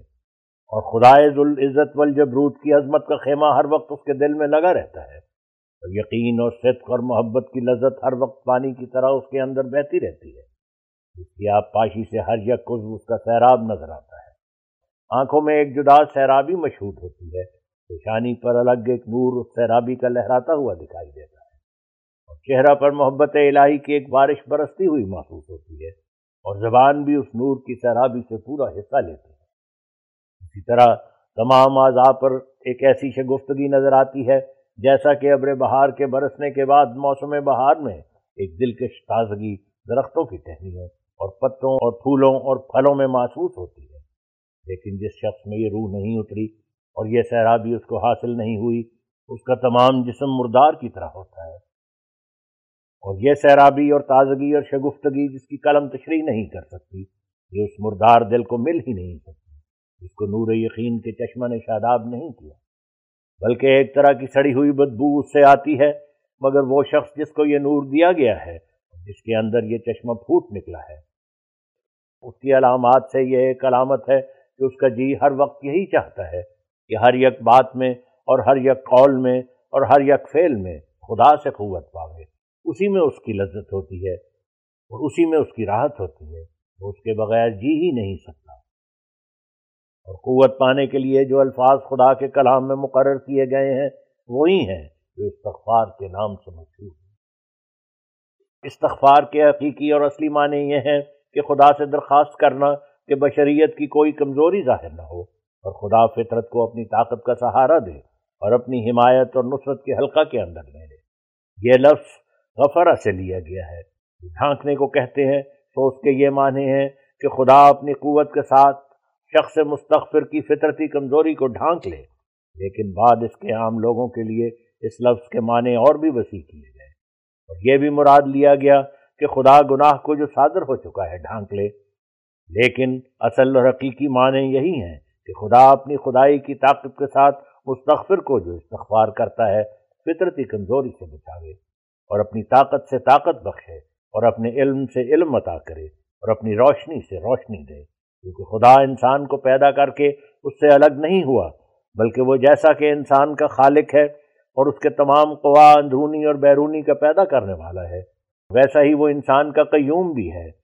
یعنی جو کچھ بنایا ہے، اس کو خاص اپنے سہارے سے محفوظ رکھنے والا ہے۔ بس جبکہ خدا کا نام قیوم بھی ہے یعنی اپنے سہارے سے مخلوق کو قائم رکھنے والا۔ اس لیے انسان کے لیے لازم ہے کہ جیسا کہ وہ خدا کی خالقیت سے پیدا ہوا ہے۔ ایسا ہی وہ اپنی پیدائش کے نقش کو خدا کی قیومیت کے ذریعے سے بگڑنے سے بچاوے۔ کیونکہ خدا کی خالقیت نے انسان پر یہ احسان کیا کہ اس کو خدا کی صورت پر بنایا۔ بس اسی طرح خدا کی قیومیت نے تقاضا کیا کہ وہ اس پاک نقش انسانی کو جو خدا کے دونوں ہاتھوں سے بنایا گیا ہے، پلیز اور خراب نہ ہونے دے۔ لہٰذا انسان کو تعلیم دی گئی کہ وہ استغفار کے ذریعے سے اس کی قیومیت سے قوت طلب کرے۔ بس اگر دنیا میں گناہ کا وجود بھی نہ ہوتا تب بھی استغفار ہوتا کیونکہ دراصل استغفار اس لیے ہے کہ جو خدا کی خالقیت نے بشریت کی عمارت بنائی ہے، وہ عمارت مسمار نہ ہو اور قائم رہے۔ اور بغیر خدا کے سہارے کسی چیز کا قائم رہنا ممکن نہیں۔ بس انسان کے لیے یہ ایک طبی ضرورت تھی، جس کے لیے استغفار کی ہدایت ہے۔ اسی کی طرف قرآن شریف میں یہ اشارہ فرمایا گیا ہے کہ اللہ لا الہ الا هو الحی القیوم۔ یعنی خدا ہی ہے جو قابل پرستش ہے، کیونکہ وہی زندہ کرنے والا ہے اور اسی کے سہارے سے انسان زندہ رہ سکتا ہے۔ یعنی انسان کا ظہور ایک خالق کو چاہتا تھا اور ایک قیوم کو تا خالق اس کو پیدا کرے اور قیوم اس کو بگڑنے سے محفوظ رکھے۔ تو وہ خدا خالق بھی ہے اور قیوم بھی۔ جب انسان پیدا ہو گیا تو خالقیت کا کام تو پورا ہو گیا، مگر قیومیت کا کام ہمیشہ کے لیے اس لیے دائمی استغفار کی ضرورت پیش آئی۔ غرض خدا کی ہر ایک صفت کے لیے ایک فیض ہے۔ بس استغفار صفت قیومیت کا فیض حاصل کرنے کے لیے کرتے رہنے کی طرف اشارہ صورت فاتحہ کی اس آیت میں ہے۔ یا کا ناد دو وہی یا کا نستعین۔ یعنی ہم تیری ہی عبادت کرتے ہیں اور تجھ سے ہی اس بات کی مدد چاہتے ہیں کہ تیری قیومیت اور ربوبیت ہمیں مدد دے اور ہمیں ٹھوکر سے بچاوے۔ تا ایسا نہ ہو کہ کمزوری ظہور میں آوے اور ہم عبادت نہ کر سکیں۔ اس تمام تفصیل سے ظاہر ہے کہ استغفار کی درخواست کے اصل معنی یہی ہیں کہ وہ اس لیے نہیں ہوتی کہ کوئی حق فوت ہو گیا ہے، بلکہ اس خواہش سے ہوتی ہے کہ کوئی حق فوت نہ ہو اور انسانی فطرت اپنے تئیں کمزور دیکھ کر تباً خدا سے طاقت طلب کرتی ہے۔ جیسا کہ بچہ ماں سے دودھ طلب کرتا ہے بس جیسا کہ خدا نے ابتدا سے انسان کو زبان، آنکھ، دل، کان وغیرہ عطا کیے ہیں، ایسا ہی استغفار کی خواہش بھی ابتدا سے ہی عطا کی ہے۔ اور اس کو محسوس کرایا ہے کہ وہ اپنے وجود کے ساتھ خدا سے مدد پانے کا محتاج ہے۔ اسی کی طرف اس آیت میں اشارہ ہے۔ وسطر لمب کا وللمومنین والمومنات یعنی خدا سے درخواست کر کے تیری فطرت کو بشریت کی کمزوری سے محفوظ رکھے اور اپنی طرف سے فطرت کو ایسی قوت دے کہ وہ کمزوری ظاہر نہ ہونے پاوے۔ اور ایسا ہی ان مردوں اور ان عورتوں کے لیے جو تیرے پر ایمان لاتے ہیں، بطور شفاعت کے دعا کرتا رہے۔ کہ تاج و فطرتی کمزوری سے ان سے خطائیں ہوتی ہیں، ان کی سزا سے وہ محفوظ رہے اور آئندہ زندگی ان کی گناہوں سے بھی محفوظ ہو جائے۔ یہ آیت معصومیت اور شفاعت کے اعلیٰ درجہ کی فلاسفی پر مشتمل ہے اور یہ اس بات کی طرف اشارہ کرتی ہے کہ انسان اعلیٰ درجہ کے مقام عصمت پر اور مرتبہ شفاعت پر تبھی پہنچ سکتا ہے کہ جب اپنی کمزوری کے روکنے کے لیے اور نیز دوسروں کو گناہ کے زہر سے نجات دینے کے لیے ہر دم اور ہر آن دعا مانگتا رہتا ہے۔ اور تجربات سے خدا تعالیٰ کی طاقت کو اپنی طرف کھینچتا ہے اور پھر چاہتا ہے کہ اس طاقت سے دوسروں کو بھی حصہ ملے جو بوسیلہ ایمان اس سے پیوند کرتے ہیں۔ معصوم انسان کو خدا سے طاقت طلب کرنے کی اس لیے ضرورت ہے کہ انسانی فطرت اپنی ذات میں تو کوئی کمال نہیں رکھتی، بلکہ ہر دم خدا سے کمال پاتی ہے اور اپنی ذات میں کوئی قوت نہیں رکھتی، بلکہ ہر دم خدا سے قوت پاتی ہے۔ اور اپنی ذات میں کوئی کامل روشنی نہیں رکھتی، بلکہ خدا سے اس پر روشنی اترتی ہے۔ اس میں اصل راز یہ ہے کہ کامل فطرت کو صرف ایک کشش دی جاتی ہے تا وہ طاقت بالا کو اپنی طرف کھینچ سکے۔ مگر طاقت کا خزانہ محض خدا کی ذات ہے۔ اسی خزانہ سے فرشتے بھی اپنے لیے طاقت کھینچتے ہیں، اور ایسا ہی انسان کامل بھی اسی سر چشمہ طاقت سے، عبودیت کی نالی کے ذریعے سے، عصمت اور فضل کی طاقت کھینچتا ہے۔ لہٰذا انسانوں میں سے وہی معصوم کامل ہے جو استغفار سے الہی طاقت کو اپنی طرف کھینچتا ہے اور اس کشش کے لیے تجر اور خوشبو کا ہر دم سلسلہ جاری رکھتا ہے۔ تا اس پر روشنی اترتی رہے اور ایسے دل کو اس گھر سے تشبیح دے سکتے ہیں جس کے شرق اور غرب اور ہر ایک طرف سے تمام دروازے آفتاب کے سامنے ہیں۔ بس ہر وقت آفتاب کی روشنی اس وقت کرتی ہے۔ لیکن جو شخص خدا سے طاقت نہیں مانگتا، وہ اس کوٹڑی کی مانند ہے جس کے چاروں طرف سے دروازے بند ہیں اور جس میں ایک ذرہ روشنی نہیں پڑ سکتی۔ بس استغفار کیا چیز ہے؟ جو سالہ کی مانند ہے جس کی راہ سے طاقت اترتی ہے۔ تمام راز توحید اسی اصول سے وابستہ ہے کہ صفت عصمت کو انسان کی ایک مستقل جائیداد قرار نہ دیا جائے، بلکہ اس کے اصول کے لیے محض خدا کو سرچشمہ سمجھا جائے۔ ذات باری تعالیٰ کو تمثیل کے طور پر دل سے مشابہت ہے، جس میں مصفہ خون کا ذخیرہ جمع رہتا ہے۔ اور انسان کامل کا استغفار ان شرائن اور عروق کی مانند ہے، جو دل کے ساتھ پیوستہ ہیں اور خون صافی اس میں سے کھینچتی ہیں اور تمام اعضاء پر تقسیم کرتی ہیں، جو خون کے محتاج ہیں۔ ضم اور جرم میں فرق۔ یہ کہنا بالکل غلطی ہے کہ آیت وسطر لمبے کا میں ضم کا لفظ موجود ہے، جو گناہ کو کہتے ہیں۔ کیونکہ ضم اور جرم میں یہ فرق ہے۔ جرم کا لفظ تو ہمیشہ ایسے گناہ کے لیے آتا ہے جو سزا کے لائق ہوتا ہے، مگر ضم کا لفظ بشریت کی کمزوری کے لیے بھی آ جاتا ہے۔ اسی لیے نبیوں پر انسانی کمزوری کی وجہ سے ضم کا لفظ اطلاق پایا ہے، مگر جرم کا لفظ اطلاق نہیں پایا۔ اور خدا کی کتاب میں کسی نبی کو مجرم کے لفظ سے نہیں پکارا گیا۔ اور نیز خدا کی کتاب میں یعنی قرآن شریف میں، مجرم کے لیے تو جہنم کی وعید ہے یعنی خدا کی طرف سے عہد ہے کہ وہ جہنم میں ڈالا جائے گا۔ مگر مجرم کے لیے کوئی وعید نہیں۔ جیسا کہ اللہ تعالیٰ فرماتا ہے، من یات ربہ مجرمن فن لہو جہنم لا یموت فیہا لا یحیا. یعنی جو شخص خدا کے پاس مجرم ہو کر آئے گا، اس کی سزا جہنم ہے، نہ اس میں وہ مرے گا اور نہ زندہ رہے گا۔ تو اس جگہ خدا نے مجرمن کہا مزنبن نہیں کہا۔ کیونکہ بعض صورتوں میں معصوم کو بھی مزنب کہہ سکتے ہیں، مگر مجرم نہیں کہہ سکتے۔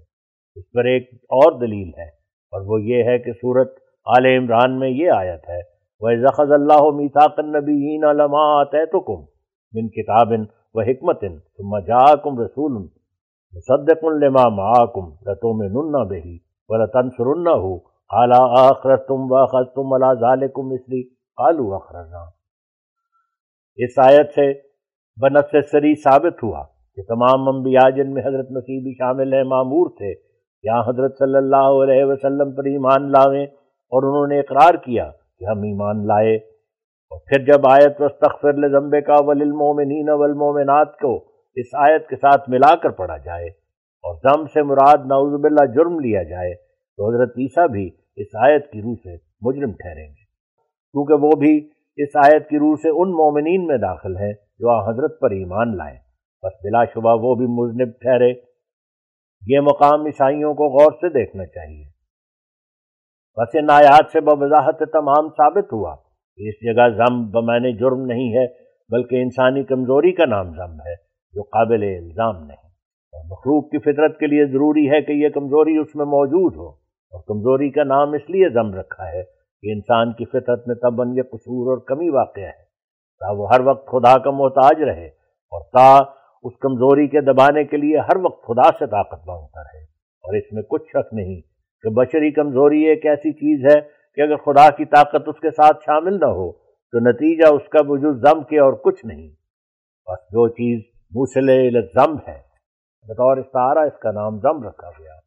اور یہ محاورہ شائع متعارف ہے کہ جو اعراض بعض امراض کو پیدا کرتے ہیں، کبھی انہی اعراض کا نام امراض رکھ دیتے ہیں۔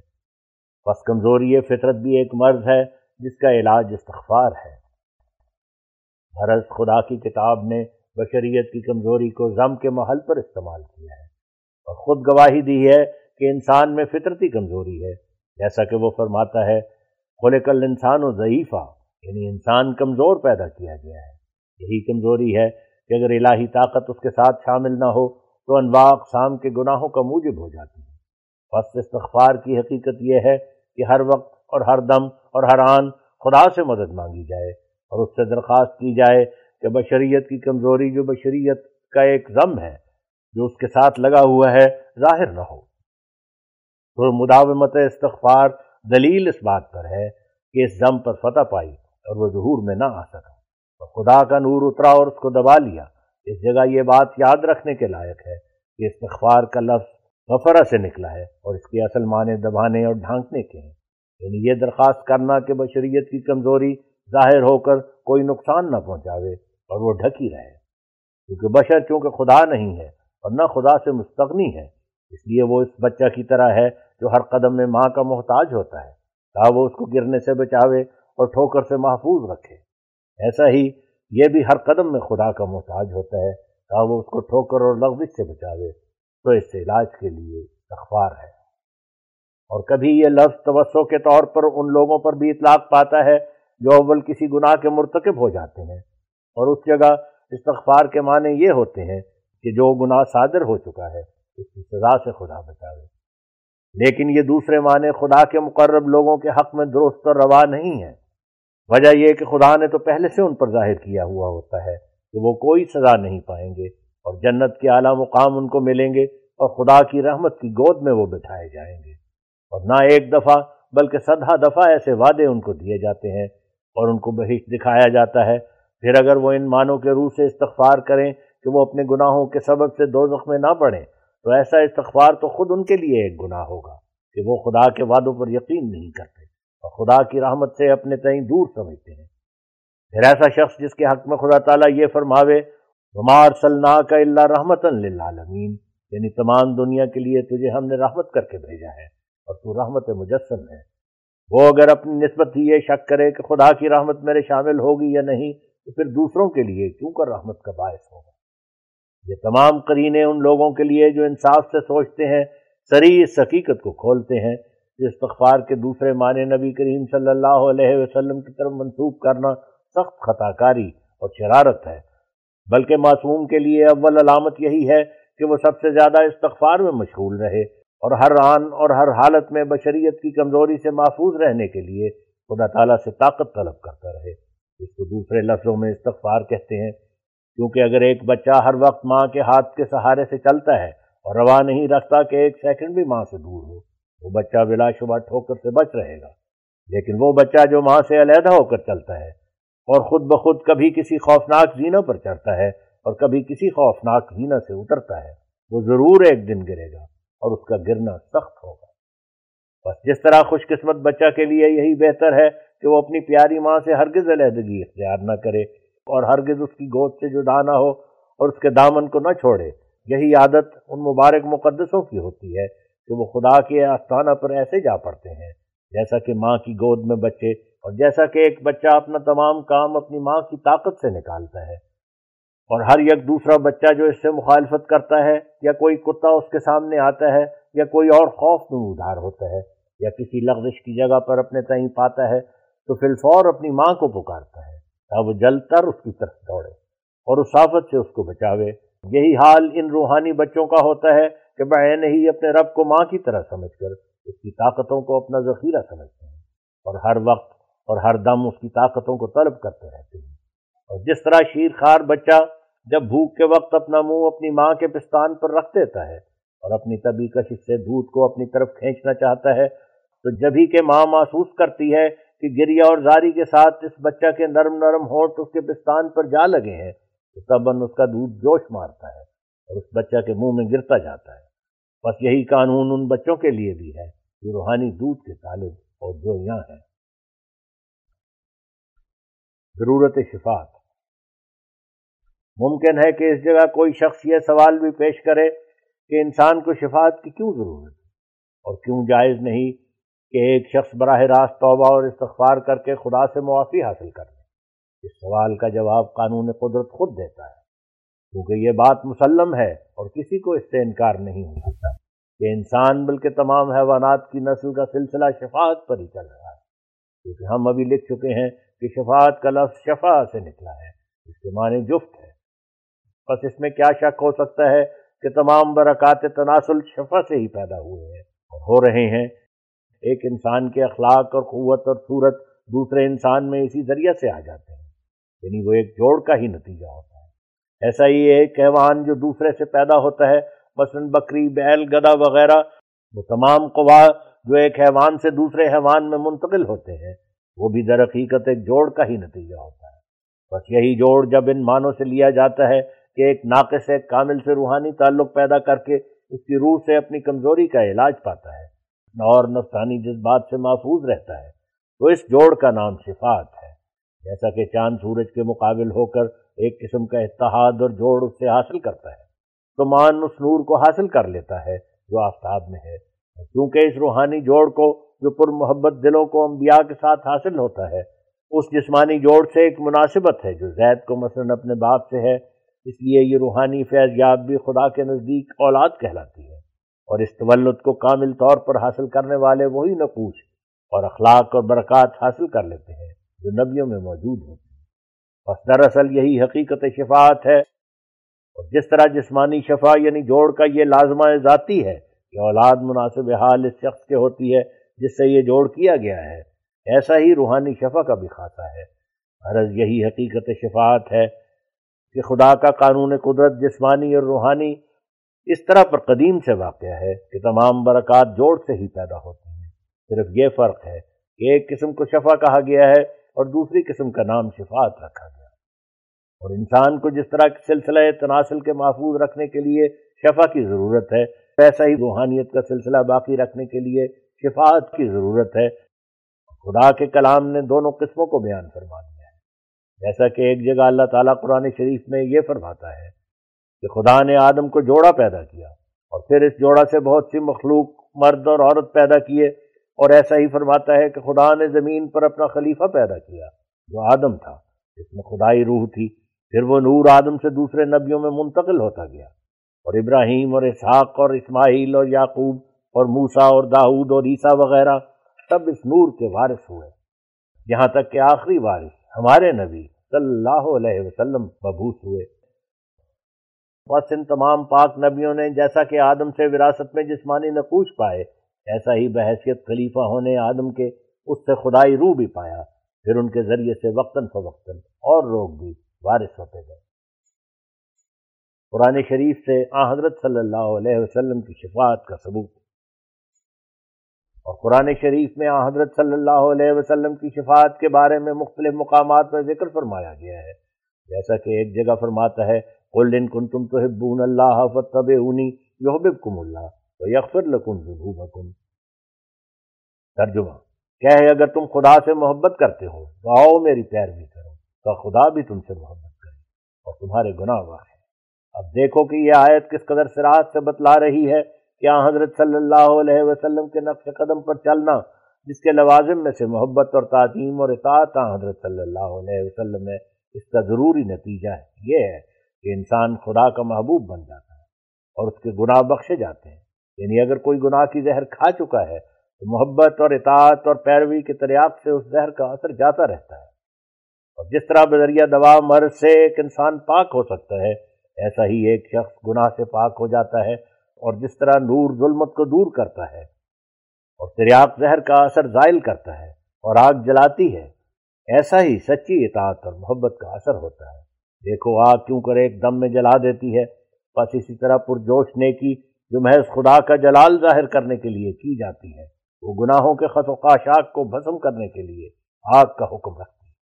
جب ایک انسان سچے دل سے ہمارے نبی صلی اللہ علیہ وسلم پر ایمان لاتا ہے اور آپ کی تمام عظمت اور بزرگی کو مان کر پورے صدق اور صفا اور محبت اور اطاعت سے آپ کی پیروی کرتا ہے۔ یہاں تک کہ کامل اطاعت کی وجہ سے فنا کے مقام تک پہنچ جاتا ہے۔ تب اس تعلق شدید کی وجہ سے جو آپ کے ساتھ ہو جاتا ہے، وہ الہی نور جو حضرت صلی اللہ علیہ وسلم پر اترتا ہے، اس سے یہ شخص بھی حصہ لیتا ہے۔ تب چونکہ ظلمت اور نور کی باہم منافعات ہے، وہ ظلمت جو اس کے اندر ہے دور ہونی شروع ہو جاتی ہے۔ یہاں تک کہ کوئی حصہ ظلمت کا اس کے اندر باقی نہیں رہتا۔ پھر اس نور سے قوت پا کر اعلیٰ درجہ کی نیکیاں اس سے ظاہر ہوتی ہیں اور اس کے ہر یک میں سے محبت الہی کا نور چمک اٹھتا ہے۔ تب اندرونی ظلمت کلی دور ہو جاتی ہے اور علمی رنگ سے بھی اس میں نور پیدا ہو جاتا ہے اور عملی رنگ سے بھی نور پیدا ہو جاتا ہے۔ آخر ان نوروں کے اجتماع سے گناہ کی تاریخی اس کے دل سے کوچ کرتی ہے۔ یہ تو ظاہر ہے کہ نور اور تاریخی ایک جگہ جمع نہیں ہو سکتے لہٰذا ایمانی نور اور گناہ کی تاریخی بھی ایک جگہ جمع نہیں ہو سکتے۔ اور اگر ایسے شخص سے اتفاقاً کوئی گناہ ظہور میں نہیں آیا، تو اس کو اتباع سے یہ فائدہ ہوتا ہے کہ آئندہ گناہ کی طاقت اس سے مسلوب ہو جاتی ہے اور نیکی کرنے کی طرف اس کو رغبت پیدا ہو جاتی ہے، جیسا کہ اس کی نسبت اللہ تعالیٰ آپ قرآن شریف میں فرماتا ہے۔ حببا الیکم الایمان وزینہ فی قلوبکم وکرہا الیکم الکفر والفسوق والعصیان کہ خدا نے تم پر پاک روح نازل کر کے ہر یک نیکی کی تم کو رغبت دی اور کفر اور فسق اور اسیان تمہاری نظر میں مکروح کر دیا۔ لیکن اگر اس جگہ یہ سوال ہو کہ وہ نور جو بذریعہ نبی علیہ السلام کے پیروی کرنے والے کو ملتا ہے، جس سے گناہ کے جذبات دور ہو جاتے ہیں، وہ کیا چیز ہے؟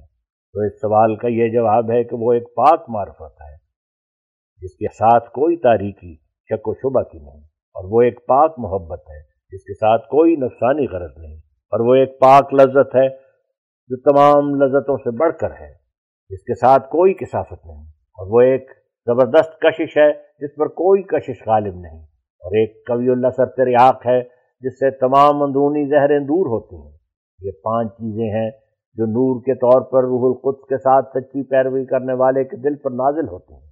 بس ایسا دل نہ صرف گناہ سے کنارہ کشی اختیار کرتا ہے، بلکہ تب ان سے متنفر بھی ہو جاتا ہے۔ ان پانچ چیزوں کی طاقت کا جدا جدا بیان تو بہت طول چاہتا ہے۔ مگر صرف پاک معرفت کی خاصیتوں کو کسی قدر تفصیل سے بیان کرنا اس حقیقت کے سمجھنے کے لیے کافی ہے کہ کیوں کر پاک معرفت گناہ سے روکتی ہے۔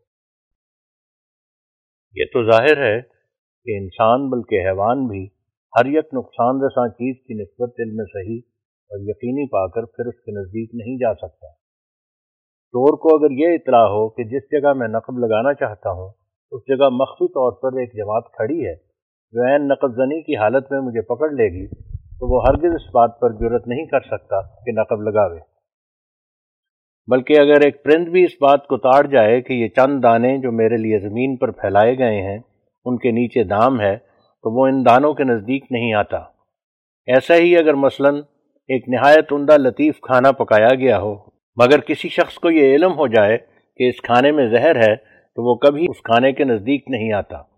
بس ان تمام مشاہدات سے صاف ظاہر ہے کہ انسان جب ایک موزی اور نقصان رساں چیز کی نسبت پورا علم حاصل کر لے تو کبھی اس چیز کی طرف رغبت نہیں کرتا، بلکہ اس کی شکل سے بھاگتا ہے۔ لہٰذا یہ امر قابل تسلیم ہے کہ اگر انسان کو کسی ذریعے سے اس بات کا علم ہو جائے کہ گناہ ایسی مہلک زہر ہے جو فلفور ہلاک کرتی ہے، تو بلا شبہ بعد اس علم کے انسان گناہ کا مرتکب ہرگز نہیں ہوگا۔ لیکن اس جگہ تباً یہ سوال پیش ہوتا ہے کہ وہ ذریعہ کون سا ہے؟ کیا عقل یہ ذریعہ ہو سکتی ہے؟ تو اس کا یہی جواب ہے کہ عقل ہرگز کامل ذریعہ نہیں ہو سکتی جب تک کوئی آسمانی مددگار نہ ہو۔ کیونکہ دل میں یہ یقین ہونا کہ گناہ کے لیے واقعی ایک سزا ہے جس سے انسان بھاگ نہیں سکتا۔ یہ یقین کامل طور پر اس وقت ہو سکتا ہے کہ جب کامل طور پر معلوم ہو کہ خدا بھی ہے جو گناہ پر سزا دے سکتا ہے۔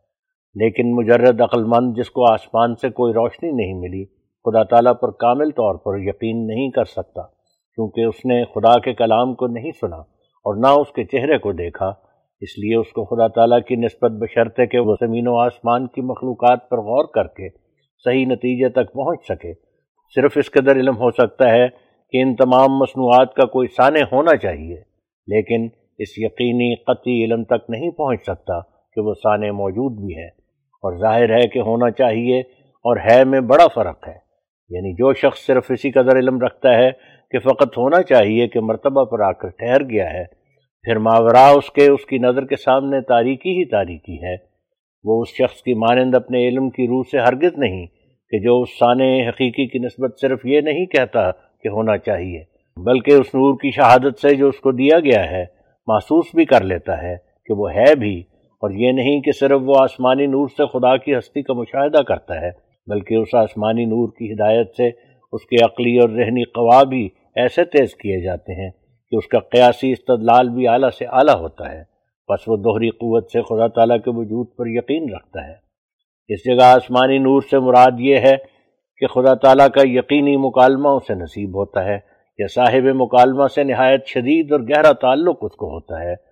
اور مکالمہ الہیہ سے یہ مراد نہیں ہے کہ عام لوگوں کی طرح ضنی طور پر وہ الہام کا دعویٰ کرتا ہے، کیونکہ ضنی الہام کچھ چیز نہیں ہے، بلکہ وہ عقل سے بھی نیچے گرا ہوا ہے۔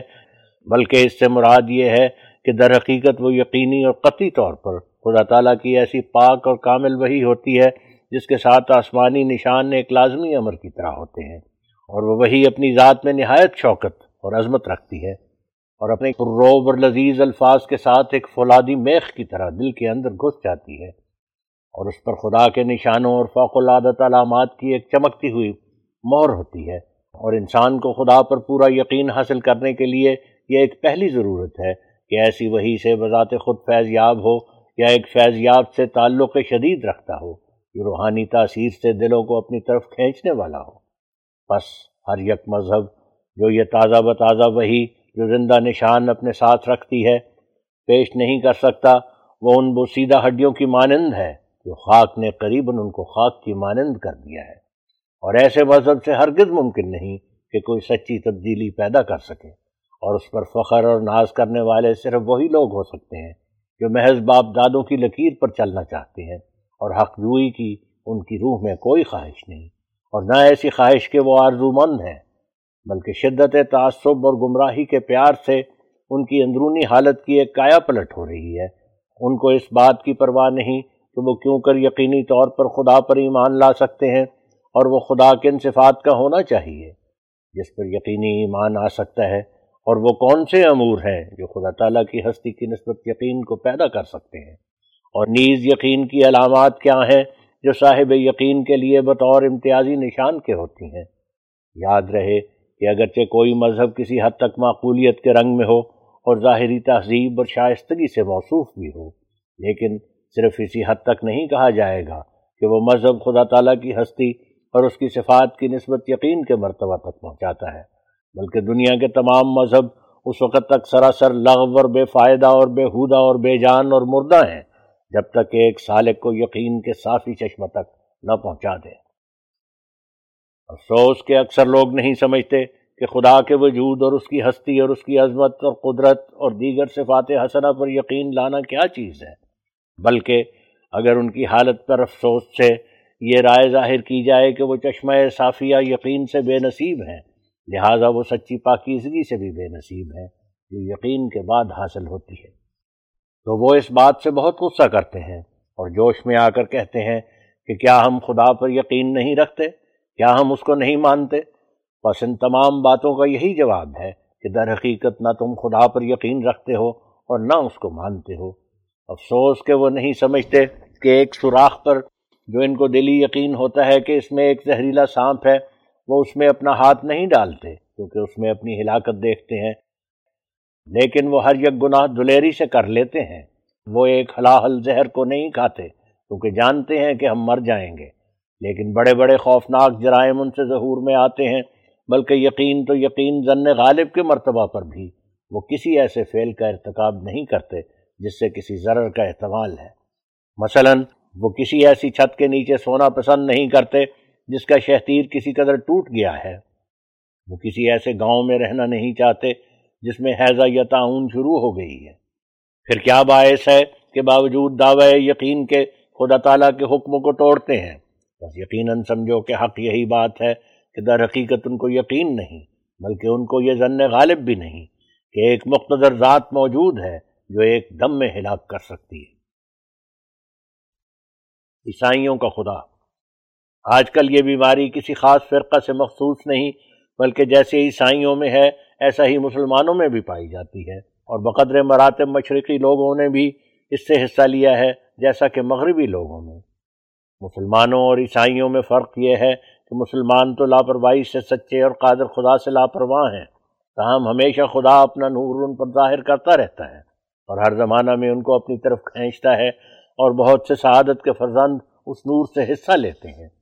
لیکن عیسائی تو مدت ہوئی کہ خدا کو کھو بیٹھے ہیں۔ جس پر یقین آنے سے پاک تبدیلی پیدا ہوتی ہے اور اس کی عظمت اور جلال کے تصور سے در حقیقت گناہ سے سچی بیزاری پیدا ہو جاتی ہے۔ اور یہ لوگ بجائے اس حی و قیوم کے ایک عاجز انسان کو جو مریم کا بیٹا اور یسوع کہلاتا ہے، خدا قرار دیتے ہیں۔ حالانکہ نہ وہ دعاؤں کا جواب دے سکتا ہے اور نہ خود کسی کو پکار سکتا ہے اور نہ کوئی اپنی عظمت اور قدرت ظاہر کر سکتا ہے۔ بس اس کے ذریعے سے اگر سچی پاکیزگی حاصل ہو تو کیوں کر ہو اس کی قدرت کے نمونے جو کتابوں میں لکھے ہیں، وہی ہیں جو اس نے یہودیوں کے ہاتھ سے طرح طرح کے دکھ اٹھائے۔ تمام رات کی دعا قبول نہ ہوئی۔ ماں پر قابل شرم الزام قائم ہوا۔ اس کی مدافعت کسی خدائی چمکار سے نہ کر سکا۔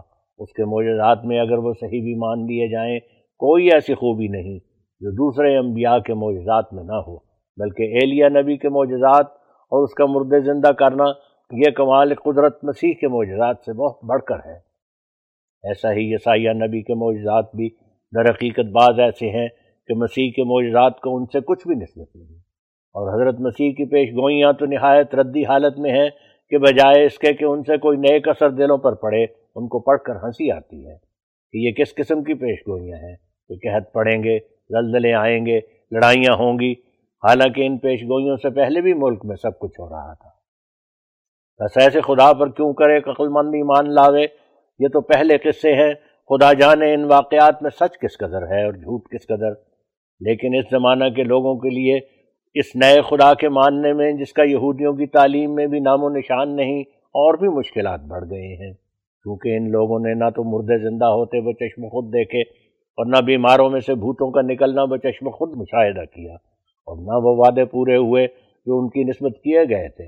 یعنی یہ کہ اگر وہ کوئی زہر کھا لیں تو اثر نہیں کرے گی۔ اور اگر ایک پہاڑ کو کہیں کہ ایک جگہ سے اٹھ جائے تو وہ فی الفور اٹھ جائے گا اور سانپوں کو اپنے ہاتھ میں پکڑیں گے اور وہ نہیں کاٹیں گے۔ کیونکہ ہم دیکھتے ہیں کہ اکثر یورپ کے عیسائی خودکشی سے مرتے ہیں فی الفور زہر ان میں اثر کر جاتی ہے۔ اور پہاڑ کا تو کیا ذکر؟ اگر ایک الٹا پڑا ہوا جوتا ہو تو فقط حکم سے اس کو سیدھا نہیں کر سکتے، جب تک ہاتھ ہلا کر سیدھا نہ کریں۔ اور سانپ وغیرہ زہریلے جانوروں سے ہمیشہ مرتے رہتے ہیں۔ اب اگر اس کے جواب میں یہ کہا جائے کہ ان آیات کے حقیقی معنی مراد نہیں لینے چاہیے، بلکہ اس جگہ مجازی معنی مراد ہیں۔ مثلا زہر سے یہ مراد ہے کہ وہ غصہ کھا لیتے ہیں اور سانپوں سے یہ مراد کے شریر ان کو نقصان نہیں پہنچا سکتے۔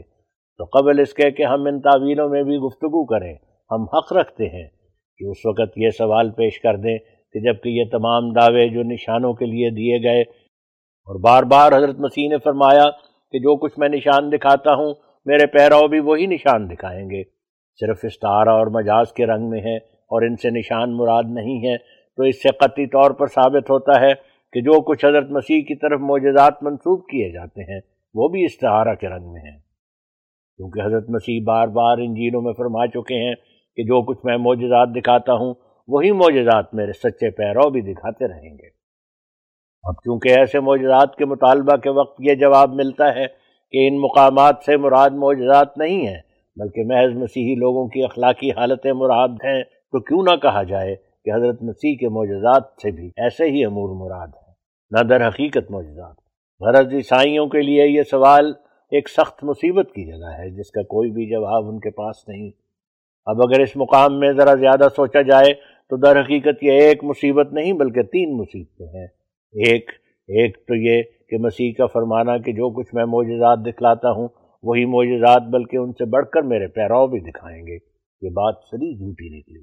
دو، دوسری اس جھوٹ نے یہ بھی ثابت کر دیا کہ مسیح نے بھی کوئی معجزہ نہیں دکھلایا۔ کیونکہ اگر مسیح نے کوئی معجزہ دکھلایا تھا، تو ضروری تھا کہ مسیح کے پیرو بھی معجزات دکھلانے پر قادر ہوتے۔ تین، تیسری، اگر فرض محال کے طور پر ہم قبول بھی کر لیں کہ مسیح سے معجزات ظاہر ہوئے تھے اور ان عبارات کی کچھ پرواہ نہ کریں۔ جہاں انجیلوں میں لکھا ہے کہ اس زمانہ کے حرام کار نشان مانگتے ہیں، ان کو کوئی نشان دکھلایا نہیں جائے گا۔ تاہم ایسے معجزات سے جو پہلے نبیوں کے معجزات سے کچھ زیادہ نہیں ہے بلکہ کم ہے مسیح کی خدائی ثابت نہیں ہو سکتی۔ اور جبکہ مسیح کی خدائی ایسی ہے کہ ایک سلیم العقل آدمی کو کسی طرح اس پر یقین نہیں آ سکتا، تو ایسی خدائی کیوں کر گناہ سے روک سکتی ہے؟ ہم پہلے لکھ چکے ہیں کہ وہ امر جو اول درجہ پر گناہ سے روکتا ہے وہ خدا تعالیٰ کے وجود پر یقین ہے یعنی یہ یقین کے در حقیقت ایک خدا ہے جو گناہ کی سزا دیتا ہے۔ مگر مسیح کی نسبت ایسا یقین کیوں کر پیدا ہو؟ بھلا کوئی ہمیں یہ تو بتلاوے کہ اس میں اور ان لوگوں میں جو مر چکے ہیں، مابع امتیاز کیا ہے؟ ہم اور ہر یک عقل مند خوب جانتا ہے کہ خدا میں اور مخلوق میں ایک مابع امتیاز ضرور چاہیے۔ لیکن اس جگہ اس مابع امتیاز کا تو ذکر کیا؟ یہاں تو اس قدر بھی مابع امتیاز ثابت نہیں جو ایک مردہ انسان اور زندہ انسان میں ہو سکتا ہے۔ افسوس کہ حضرات عیسائی صاحبان تو مسیح کی خدائی کے لیے شور و فریاد کر رہے ہیں، لیکن ہم تو اسی قدر پر راضی ہو سکتے ہیں کہ وہ حضرت مسیح کو ایک زندہ انسان کے مرتبہ پر ثابت کر کے دکھلاویں۔ ہمیں کسی مذہب سے بغض نہیں، اگر ابن مریم خدا ہے تو ہم سب سے پہلے اسے قبول کرنے کو تیار ہیں۔ اگر در حقیقت وہی شفیع ہے تو ہم چاہتے ہیں کہ اول المومنین ہم ہی ہوں۔ لیکن محض باطل اور سراسر لغو اور جھوٹ کو ہم کیوں کر قبول کر لیں؟ اگر خدا ایسا ہی کمزور اور عاجز ہونا چاہیے جیسا کہ یسوع ابن مریم ہے، تو پھر ایسے خدا کے ماننے کی کچھ بھی ضرورت نہیں۔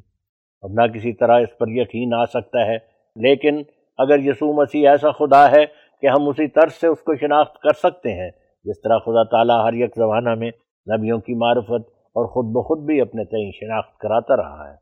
اور وہ بھی اس سے ناشناسا نہیں رہے جن کو آسمانی کتابیں نہیں پہنچی تو ہم اس کے قبول کرنے کے لیے تیار ہیں۔ بس کیا زمین کے پردہ پر کوئی ایسے صاحب ہیں جو مسیح کا کوئی امتیازی نشان ہمیں دکھلاویں؟ یعنی ہم اس کی آواز سن سکیں اور اس کی خدائی کے نشانوں کو ہم دیکھ سکیں۔ کیونکہ ہم بار بار لکھ چکے ہیں کہ اگر اس سچے خدا پر بھی محض شکی ایمان ہو، جو واقعی خدا ہے، تب بھی ایسا ایمان گناہوں سے منجی نہیں ہو سکتا۔ پھر ایسا مصنوعی خدا جو یہودیوں کے ہاتھ سے مارے کھاتا رہا، اس پر اگر محض شکی طور پر خدائی کا خیال جمایا جائے، تو ایسا خیال کس مرض سے نجات دے گا؟ یہ یقینی امر ہے کہ وہ خدا جو در حقیقت خدا ہے، اس پر ایمان لانا بھی اسی حالت میں گناہ سے چھڑا سکتا ہے، جبکہ وہ ایمان یقین کے درجہ پر پہنچ گیا ہو۔ تو پھر کسی انسان کو خدا بنانا اور اس کی خدائی پر یقینی دلائل پیش نہ کرنا کس قدر جائے شرم ہے؟ اور در حقیقت ایسے لوگ راستی کے دشمن ہیں۔ میں نہیں سمجھ سکتا کہ ان لوگوں کو اس قابل شرم کاروائی کے لیے کون سی ضرورت پیش آئی تھی۔ اور ازلی ابدی خدا کے ماننے میں کون سے نقصان محسوس ہوئے تھے جن کا تدارک اس مصنوعی خدا سے کیا گیا؟ ہم گواہی دیتے ہیں کہ وہ سچا خدا جو آدم پر ظاہر ہوا اور پھر شیش پر اور پھر نوح اور ابراہیم اور موسا اور تمام نبیوں پر۔ یہاں تک کہ ہمارے نبی صلی اللہ علیہ وسلم پر وہ ہمیشہ زندہ اور حی و قیوم ہے۔ اور جیسا کہ وہ پہلے زمانوں میں نبیوں کی معرفت تنل موجود کہتا تھا، اب بھی اسی طرح کہتا ہے۔ اور جیسا کہ پہلے نبیوں نے اس کی باشوقت آوازیں سنی اور اس کے نشان دیکھے، ویسا ہی ہم بھی آوازیں سنتے اور نشان دیکھتے ہیں۔ اور جیسا کہ پہلے زمانوں میں وہ اپنے لوگوں کی دعائیں سنتا اور جواب دیتا تھا، ایسا ہی اب بھی وہ ہماری دعائیں سنتا اور جواب دیتا ہے۔ اور جیسا کہ پہلے راست باز اس سے محبت کرنے اور اس کا چہرہ دیکھنے سے سچی پاکیزگی حاصل کرتے تھے، ویسا ہی ہم بھی حاصل کر رہے ہیں۔ بس، اس طاقتور اور مقتدر خدا کو وہی چھوڑے گا جو سخت بدقسمت اور اندھا ہوگا۔ ہم یقین رکھتے ہیں کہ دنیا میں جس قدر جھوٹے طور پر خدا بنائے گئے ہیں، جیسا کہ یسوع ابن مریم اور رام چندر اور کرشن اور بدھ وغیرہ، یہ محض بے دلیل بنائے گئے ہیں۔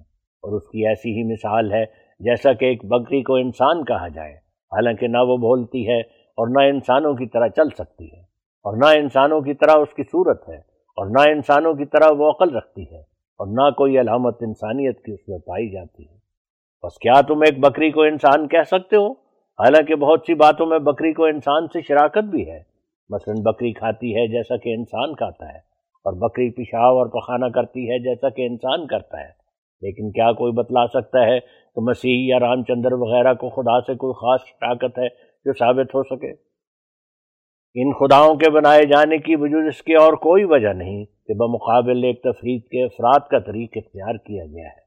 مثلا راجہ راون نے جب ایک نہایت سختی سے راجہ رام چندر کی ذلت کی اور اس کی عورت کو لنکا لے جانے سے رام چندر کی تمام جماعت کو سخت صدمہ پہنچایا تو جو فریق راجہ رام چندر کا حامی تھا، انہوں نے فی الفور راجہ راون کو انسانوں کی نسل سے خارج کیا اور راجہ رام چندر کو ایسے یقین کامل سے پرمیشر بنا دیا کہ اب تک تمام ہندو بجائے اپنے پرمیشر کا نام لینے کے رام رام ہی کیا کرتے ہیں۔ بلکہ ان کے سلام کا لفظ بھی رام رام ہی ہے۔ اس سے معلوم ہوتا ہے کہ عیسائیوں کو یسوع کے خدا بنانے میں ابھی اس قدر غلب نہیں، جیسا کہ ہندوؤں کو رام چندر کے خدا بنانے میں غلب ہے۔ یہاں تک کہ ہندوؤں کو اپنے پرمیشر کا نام قریباً بھول ہی گیا ہے اور ہر ایک موقع پر کثرت استعمال رام رام کی ہے۔ بس جس بالمقابل غیرت اور غلب کی وجہ سے راجہ رام چندر کو خدا بنایا گیا ہے۔ انہی اسباب سے یسوع ابن مریم کو بھی خدا بنایا گیا۔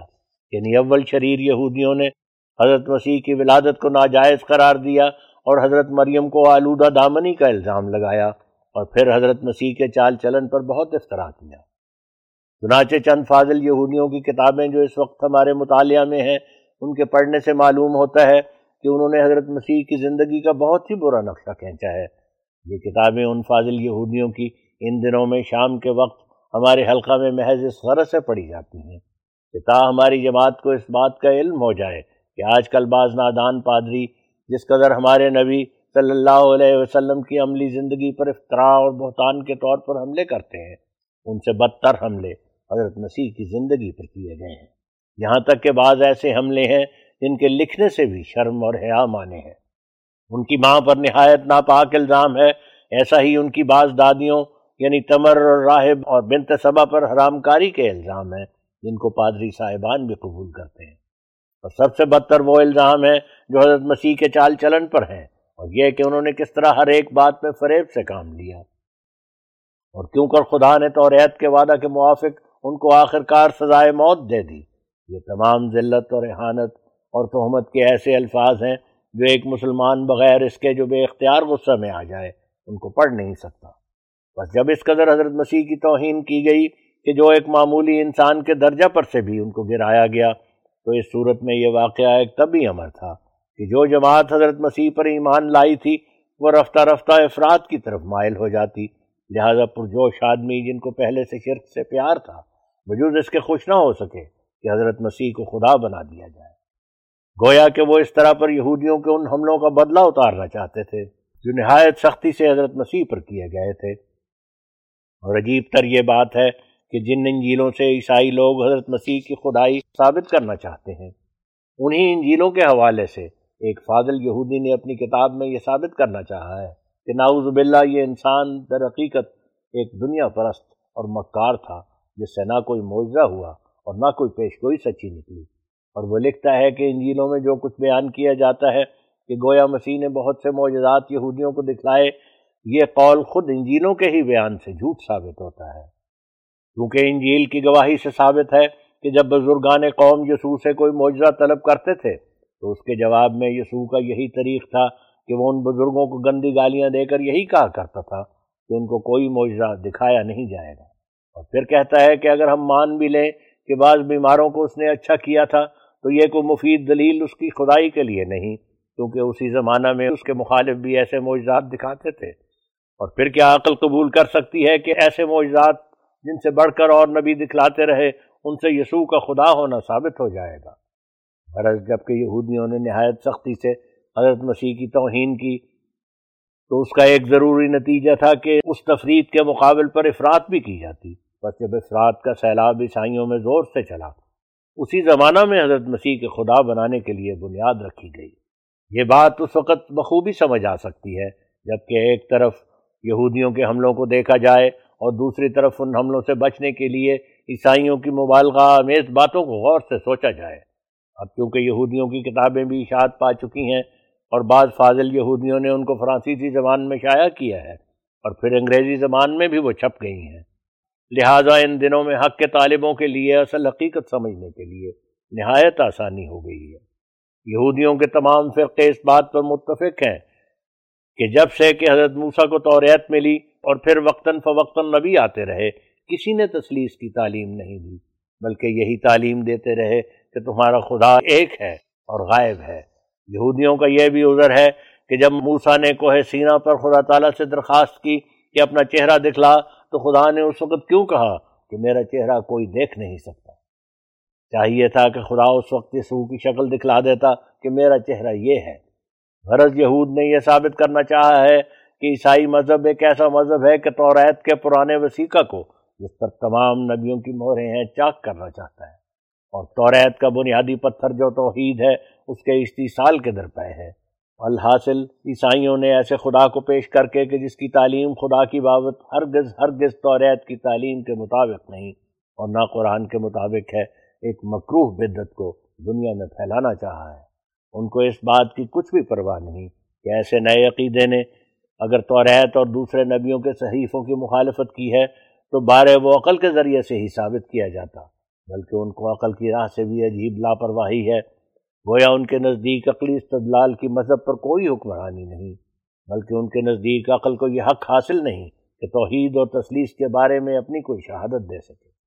وہ دوسروں کی خوردہ گیری اور نکتہ چینی کے بہت عادی ہیں، مگر تعجب کہ اپنے عقیدہ کی نسبت بھول کر بھی ایک غور کی نظر نہیں کرتے۔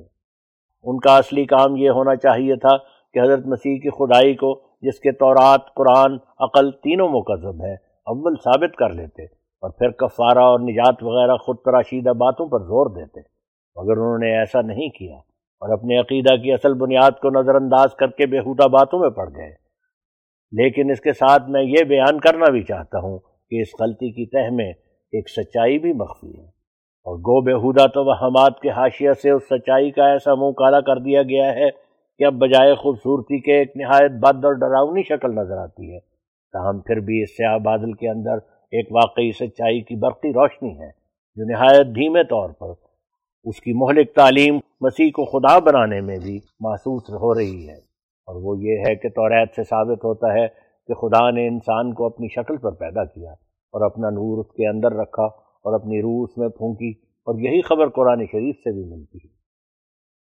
بس یہ امر انسانی استعداد اور فطرت سے کچھ بڑھ کر نہیں ہے کہ خدا اپنے بندہ کے صافی دل میں اس طور سے نزول جلالی فرماوے کہ اس کی عظمت کا خیمہ اس کے دل میں قائم ہو جائے اور بندے کو خدا سے ایک ایسا تعلق پیدا ہو جائے جیسا کہ مثلا جب لوہے کو ایک نہایت تیز اور بھڑکتی ہوئی آگ میں ڈالا جائے تو وہ بظاہر آگ کی صورت پر ہی نظر آ جاتا ہے۔ مگر تاہم در حقیقت وہ لوہا ہے، نہ آگ۔ بس در حقیقت یہی تعلق خدا کے کامل محبوں کو خدا سے ہو جاتا ہے، اور وہ اپنے اندر محسوس کرنے لگتے ہیں کہ خدا ان میں اترا ہے۔ اور بسا اوقات اس عالم اتحاد میں بعض لوگوں کی زبان پر شتحیات بھی جاری ہو جاتی ہیں۔ یعنی وہ لوگ اس صلاحی تعلق کو ایسے رنگ سے بیان کرتے ہیں کہ عام آدمی اس دھوکے میں پڑتے ہیں، گویا وہ خدائی کا دعویٰ کرتا ہے۔ قریباً اس قسم کے کلمات تمام الہی کتابوں میں پائے جاتے ہیں۔ حضرت صلی اللہ علیہ وسلم کے اقوال و افعال۔ قرآن شریف میں ہمارے نبی صلی اللہ علیہ وسلم کے قول و فعل کو اسی بنا پر خدا کا قول اور فعل ٹھہرایا گیا ہے۔ مثلا قول کی نسبت یہ آیت ہے، ما ينطق عن الحوا ان ہوا اللہ وحی یعنی اس نبی کا قول بشری ہوا و حوث کے چشمہ سے نہیں نکلتا۔ بلکہ اس کا قول خدا کا قول ہے۔ اب دیکھو کہ اس آیت کی روح سے آن حضرت صلی اللہ علیہ وسلم کے کل اقوال خدا تعالیٰ کے اقوال ثابت ہوتے ہیں۔ پھر اس کے مقابل پر ایک دوسری آیت ہے، جس سے ثابت ہوتا ہے کہ آپ کے افعال بھی خدا تعالیٰ کے افعال ہیں۔ جیسا کہ فرمایا ہے ماں رمیتا عزر مہتا ولا کن اللہ رما یعنی جو کچھ تو نے چلایا، یہ تو نے نہیں بلکہ خدا نے چلایا۔ بس اس آیت سے ثابت ہوا کہ ہاں حضرت صلی اللہ علیہ وسلم کے افعال بھی خدا کے افعال ہیں؟ پھر جس حالت میں آ حضرت صلی اللہ علیہ وسلم کے اقوال بھی خدا کے اقوال ہوئے اور افعال بھی خدا کے افعال ہوئے، تو اب بتلاؤ کہ بجو اس کے کیا نتیجہ نکلا کہ آ حضرت صلی اللہ علیہ وسلم مظہر عتم ذات حضرت باری ہیں۔ مگر باوجود اس کے عقل مند مسلمان آ حضرت صلی اللہ علیہ وسلم کو خدا تعالیٰ قرار نہیں دیتے اور عیسائیوں کی طرح جناب کو روحیت کا کوئی اقنوم نہیں ٹھہراتے۔ حالانکہ اس جگہ عملی طور پر بھی ثبوت ہے، اور وہ یہ کہ جیسا کہ خدا تعالیٰ اپنی ذات کے لیے غیرت رکھتا ہے، اسی طرح اللہ تعالیٰ آ جناب کے لیے غیرت دکھلائے ہے۔ اور جن لوگوں نے آ جناب کو دکھ دیے تھے اور ناحق کے خون کیے تھے اور آپ کو وطن سے نکالا تھا، خدا تعالیٰ نے آ جناب کو وفات نہیں دی، جب تک کہ ان لوگوں کو عذاب کا مزہ نہ چکھا لیا۔ اور جن لوگوں نے ساتھ دیا تھا، ان کو تختوں پر بٹھا دیا۔ اب جب ہم آ جناب کے ان حالات کا یسوع مسیح کے حالات سے مقابلہ کرتے ہیں، تو مجبوراً ہمیں اقرار کرنا پڑتا ہے کہ اللہ تعالیٰ نے عملی طور پر یسوع مسیح کے لیے کوئی اپنی تائید ظاہر نہ کی، بلکہ الٹا یہودیوں کی تائید کرتا رہا، یہاں تک کہ انہوں نے یسوع کو سلیب پر چڑھا دیا اور بڑی بڑی ذلتیں پہنچائیں۔ خسرو پرویز نے آ حضرت صلی اللہ علیہ وسلم کے قتل کے لیے جب ارادہ کیا، تو ایک ہی رات میں خود قتل کیا گیا۔ لیکن جب یہودیوں کی جھوٹی مخبری سے یسوع مسیح کی گرفتاری کا وارن جاری ہوا، تو صرف ایک دو سپاہیوں نے تین گھنٹے کے اندر یسوع مسیح کو گرفتار کر کے حوالات میں داخل کر دیا۔ اب کوئی سمجھ سکتا ہے کہ ایسے شخص کے ساتھ کوئی الہی جلال بھی تھا جو باوجود تمام رات کی دعاؤں کے گرفتار ہونے سے بچ نہ سکا۔ اور پھر جب ہم دیکھتے ہیں کہ ہمارے نبی کریم صلی اللہ علیہ وسلم کے قتل کے ارادہ پر جس قدر لوگ حملہ کی نیت پر آپ کے گھر جمع ہوئے تھے اور گھر کا محاصرہ کر لیا تھا، وہ باوجود سخت در سخت کوششوں کے نامراد رہے۔ اور بغیر اس کے جو ہاں جناب یسوع مسیح کی طرح تمام رات دعائیں کرتے، عنایت عیزدی سے بچائے گئے اور اس جرگہ سے روز روشن میں صاف نکل گئے اور کوئی آپ کو دیکھ نہ سکا۔ لیکن حضرت مسیح کی دردناک دعا ہیلی ہیلی لما سبختانی جس پر اب تک یہودی ہنسی ٹٹا مارتے ہیں، ایسی نہ مقبول ہوئی۔ کہ بے اقرار عیسائیاں اس دعا کے بعد نتیجہ یہی نکلا کہ مصلوب ہو گئے۔ یہ تو حضرت مسیح کی ذات کے ساتھ خدا تعالیٰ کے معاملات تھے، پھر ہواریوں کے حالات بھی ایسے ہی ہیں۔ ان کو وعدہ دیا گیا تھا کہ ابھی تم زندہ ہو گئے کہ میں واپس آؤں گا۔ اب دیکھو یہ پیش گوئی کیسی صفائی سے جھوٹ نکلی۔ اور دو ہزار برس ہونے لگے، آنے کا نام و نشان نہیں۔ وہ تمام انتظار کرنے والے ایسی حالتوں میں مرے کہ ہمیشہ یہود ان سے ٹھٹھا کرتے رہے کہ تمہارا استاد کہاں دوبارہ آیا۔ اور وہ ہمیشہ اس سوال سے شرمندہ رہے اور کوئی جواب نہ دے سکے۔ ان کو بارہ تختوں کو وعدہ دیا گیا تھا، مگر خود حضرت مسیح کی زندگی میں ایک ہواری مرتد ہو گیا اور دوسرے نے بھی مرتدوں کا سا کام کیا اور اس حساب سے تخت صرف دس رہ گئے۔ حالانکہ پیش گوئی میں بارہ کا وعدہ تھا۔ اور ہمارے نبی صلی اللہ علیہ وسلم نے اس دنیا میں تختوں پر بیٹھنے کا اپنے اصحاب کو وعدہ دیا تھا۔ تو ہمارے مخالف بھی جانتے ہیں کہ وہ وعدہ سچا ہو گیا۔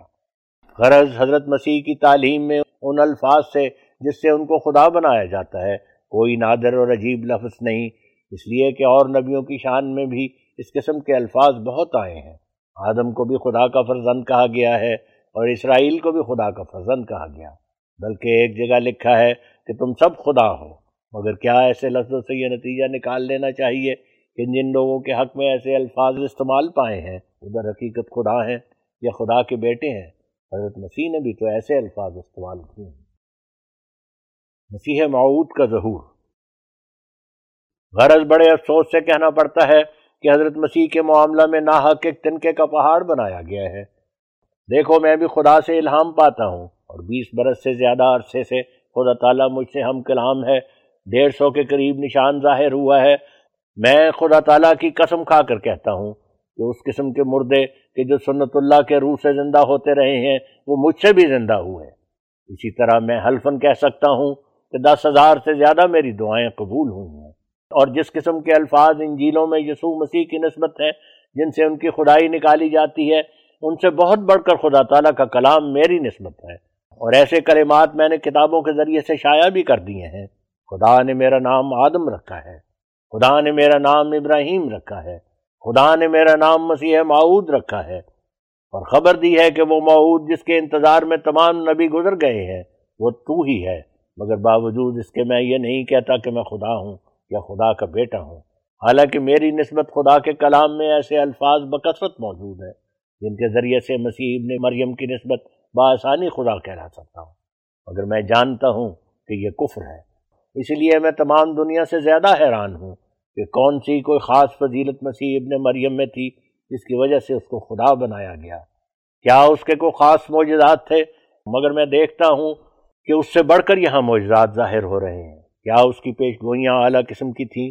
مگر میں خلاف واقعہ کہوں گا، اگر یہ اقرار نہ کروں کہ جو پیش گوئیاں مجھے عطا کی گئی ہیں، وہ مسیح ابن مریم سے بہت بڑھ کر ہیں۔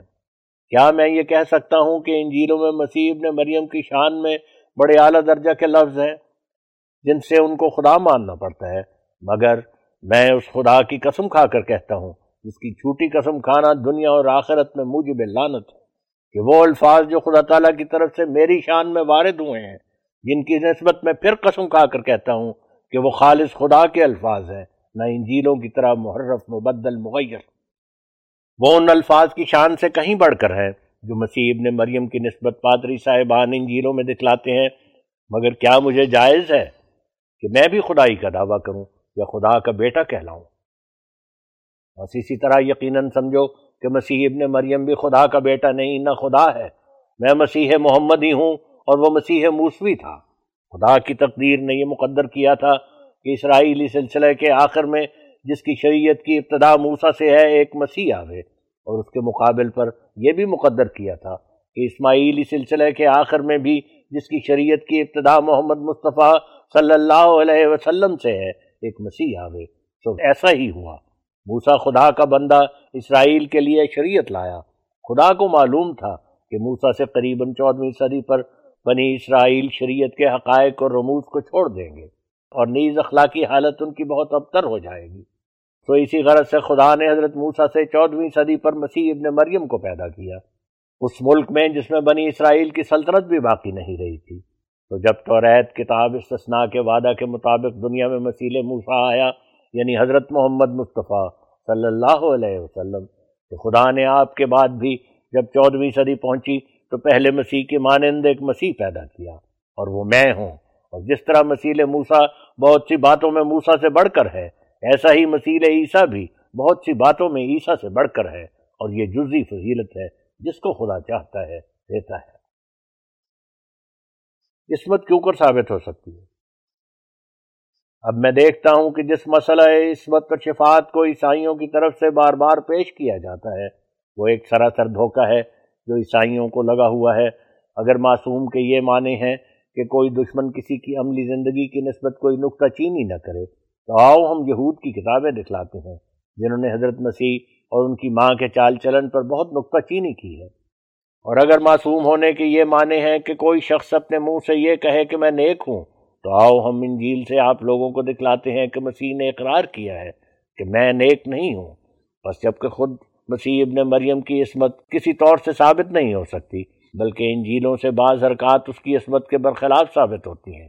جیسا کہ شراب پینا، انجیل کے ابدی حکام حرمت، خنزیر و ختنہ وغیرہ کا توڑنا، ناحق دوسرے کے مالوں کو نقصان پہنچانا فقیروں، فریسیوں کو گالیاں دینا بد کردار عورتوں کو جسم چھونے کا موقع دینا، حرام کا تیل سر پر ملوانا، شاگردوں کو غیر لوگوں کے کھیتوں سے خوشے توڑنے سے منع نہ کرنا۔ اور بتلاؤ کہ یہ تمام امور گناہ ہیں یا نہیں؟ اگر شراب پینا اچھا کام تھا تو یوہنا نے شراب پینے سے کیوں نفرت کی؟ دانیال نے کہا کہ شراب پینے والوں پر آسمان کے دروازے بند رہتے ہیں۔ ختنہ جو ابدی حکم تھا اس سے کیوں روک دیا؟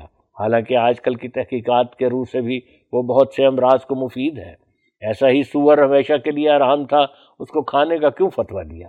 اور خود کہا کہ توریت منسوخ نہیں ہوئی، اور پھر آپ ہی اسے منسوخ کیا۔ اور یاد رکھنا چاہیے کہ مسیح ابن مریم کی عصمت انجیل کی روح سے ثابت کرنا ایسا ہی مشکل ہے جیسا کہ اس مسلول کی صحت ثابت کرنا جس کا مرض زبول اور دستوں کی حالت تک پہنچ چکا ہے۔ کیا ضروری نہ تھا کہ پہلے حضرت مسیح کی عصمت ثابت کر لیتے، پھر دوسروں پر نکتہ چینی کرتے۔ قرآن میں استغفار کا لفظ دیکھ کر فی الفور یہ دعویٰ کر دینا کہ اس سے گناہ گار ہونا ثابت ہوتا ہے اور انجیل کے اس لفظ کو ہضم کر جانا کہ میں نیک نہیں، کیا یہ ایمانداری ہے؟ پھر ان سب باتوں کے بعد ہم یہ بھی دیکھتے ہیں کہ آخرت کا شفیع وہ ثابت ہو سکتا ہے جس نے دنیا میں شفاعت کا کوئی نمونہ دکھلایا ہو۔ سو اس معیار کو آگے رکھ کر جب ہم موسا پر نظر ڈالتے ہیں تو وہ بھی شفیع ثابت ہوتا ہے۔ کیونکہ بارہا اس نے اترتا ہوا عذاب دعا سے ٹھال دیا۔ اس کی توریت گواہ ہے۔ اسی طرح جب ہم حضرت محمد مصطفیٰ صلی اللہ علیہ وسلم پر نظر ڈالتے ہیں تو آپ کا شفیع ہونا اجلا بدیہات سے معلوم ہوتا ہے، کیونکہ آپ کی شفاعت کا ہی اثر تھا کہ آپ نے غریب صحابہ کو تخت پر بٹھا دیا۔ اور آپ کی شفاعت کا ہی اثر تھا کہ وہ لوگ باوجود اس کے کہ بت پرستی اور شرک میں نشو و نما پایا تھا۔ ایسے موحد ہو گئے جن کی نظیر کسی زمانے میں نہیں ملتی۔ اور پھر آپ کی شفاعت کا ہی اثر ہے کہ اب تک آپ کی پیروی کرنے والے خدا کا سچا الہام پاتے ہیں۔ خدا ان سے ہم کلام ہوتا ہے، مگر مسیح ابن مریم میں یہ تمام ثبوت کیوں کر اور کہاں سے مل سکتے ہیں؟ ہمارے سید و مولا محمد مصطفیٰ صلی اللہ علیہ وسلم کی شفاعت پر اس سے بڑھ کر اور زبردست شہادت کیا ہوگی کہ ہم اس جناب کے واسطے سے جو کچھ خدا سے پاتے ہیں ہمارے دشمن وہ نہیں پا سکتے۔ اگر ہمارے مخالف اس امتحان کی طرف آویں تو چند روز میں فیصلہ ہو سکتا ہے، مگر وہ فیصلہ کے خواہاں نہیں ہے وہ اسی خدا کو ماننے کے لیے ہمیں مجبور کرتے ہیں جو نہ بول سکتا ہے، نہ دیکھ سکتا ہے اور نہ پیش از وقت کچھ بتلا سکتا ہے۔ مگر ہمارا خدا ان سب باتوں پر قادر ہے۔ مبارک وہ جو ایسے کا طالب ہو۔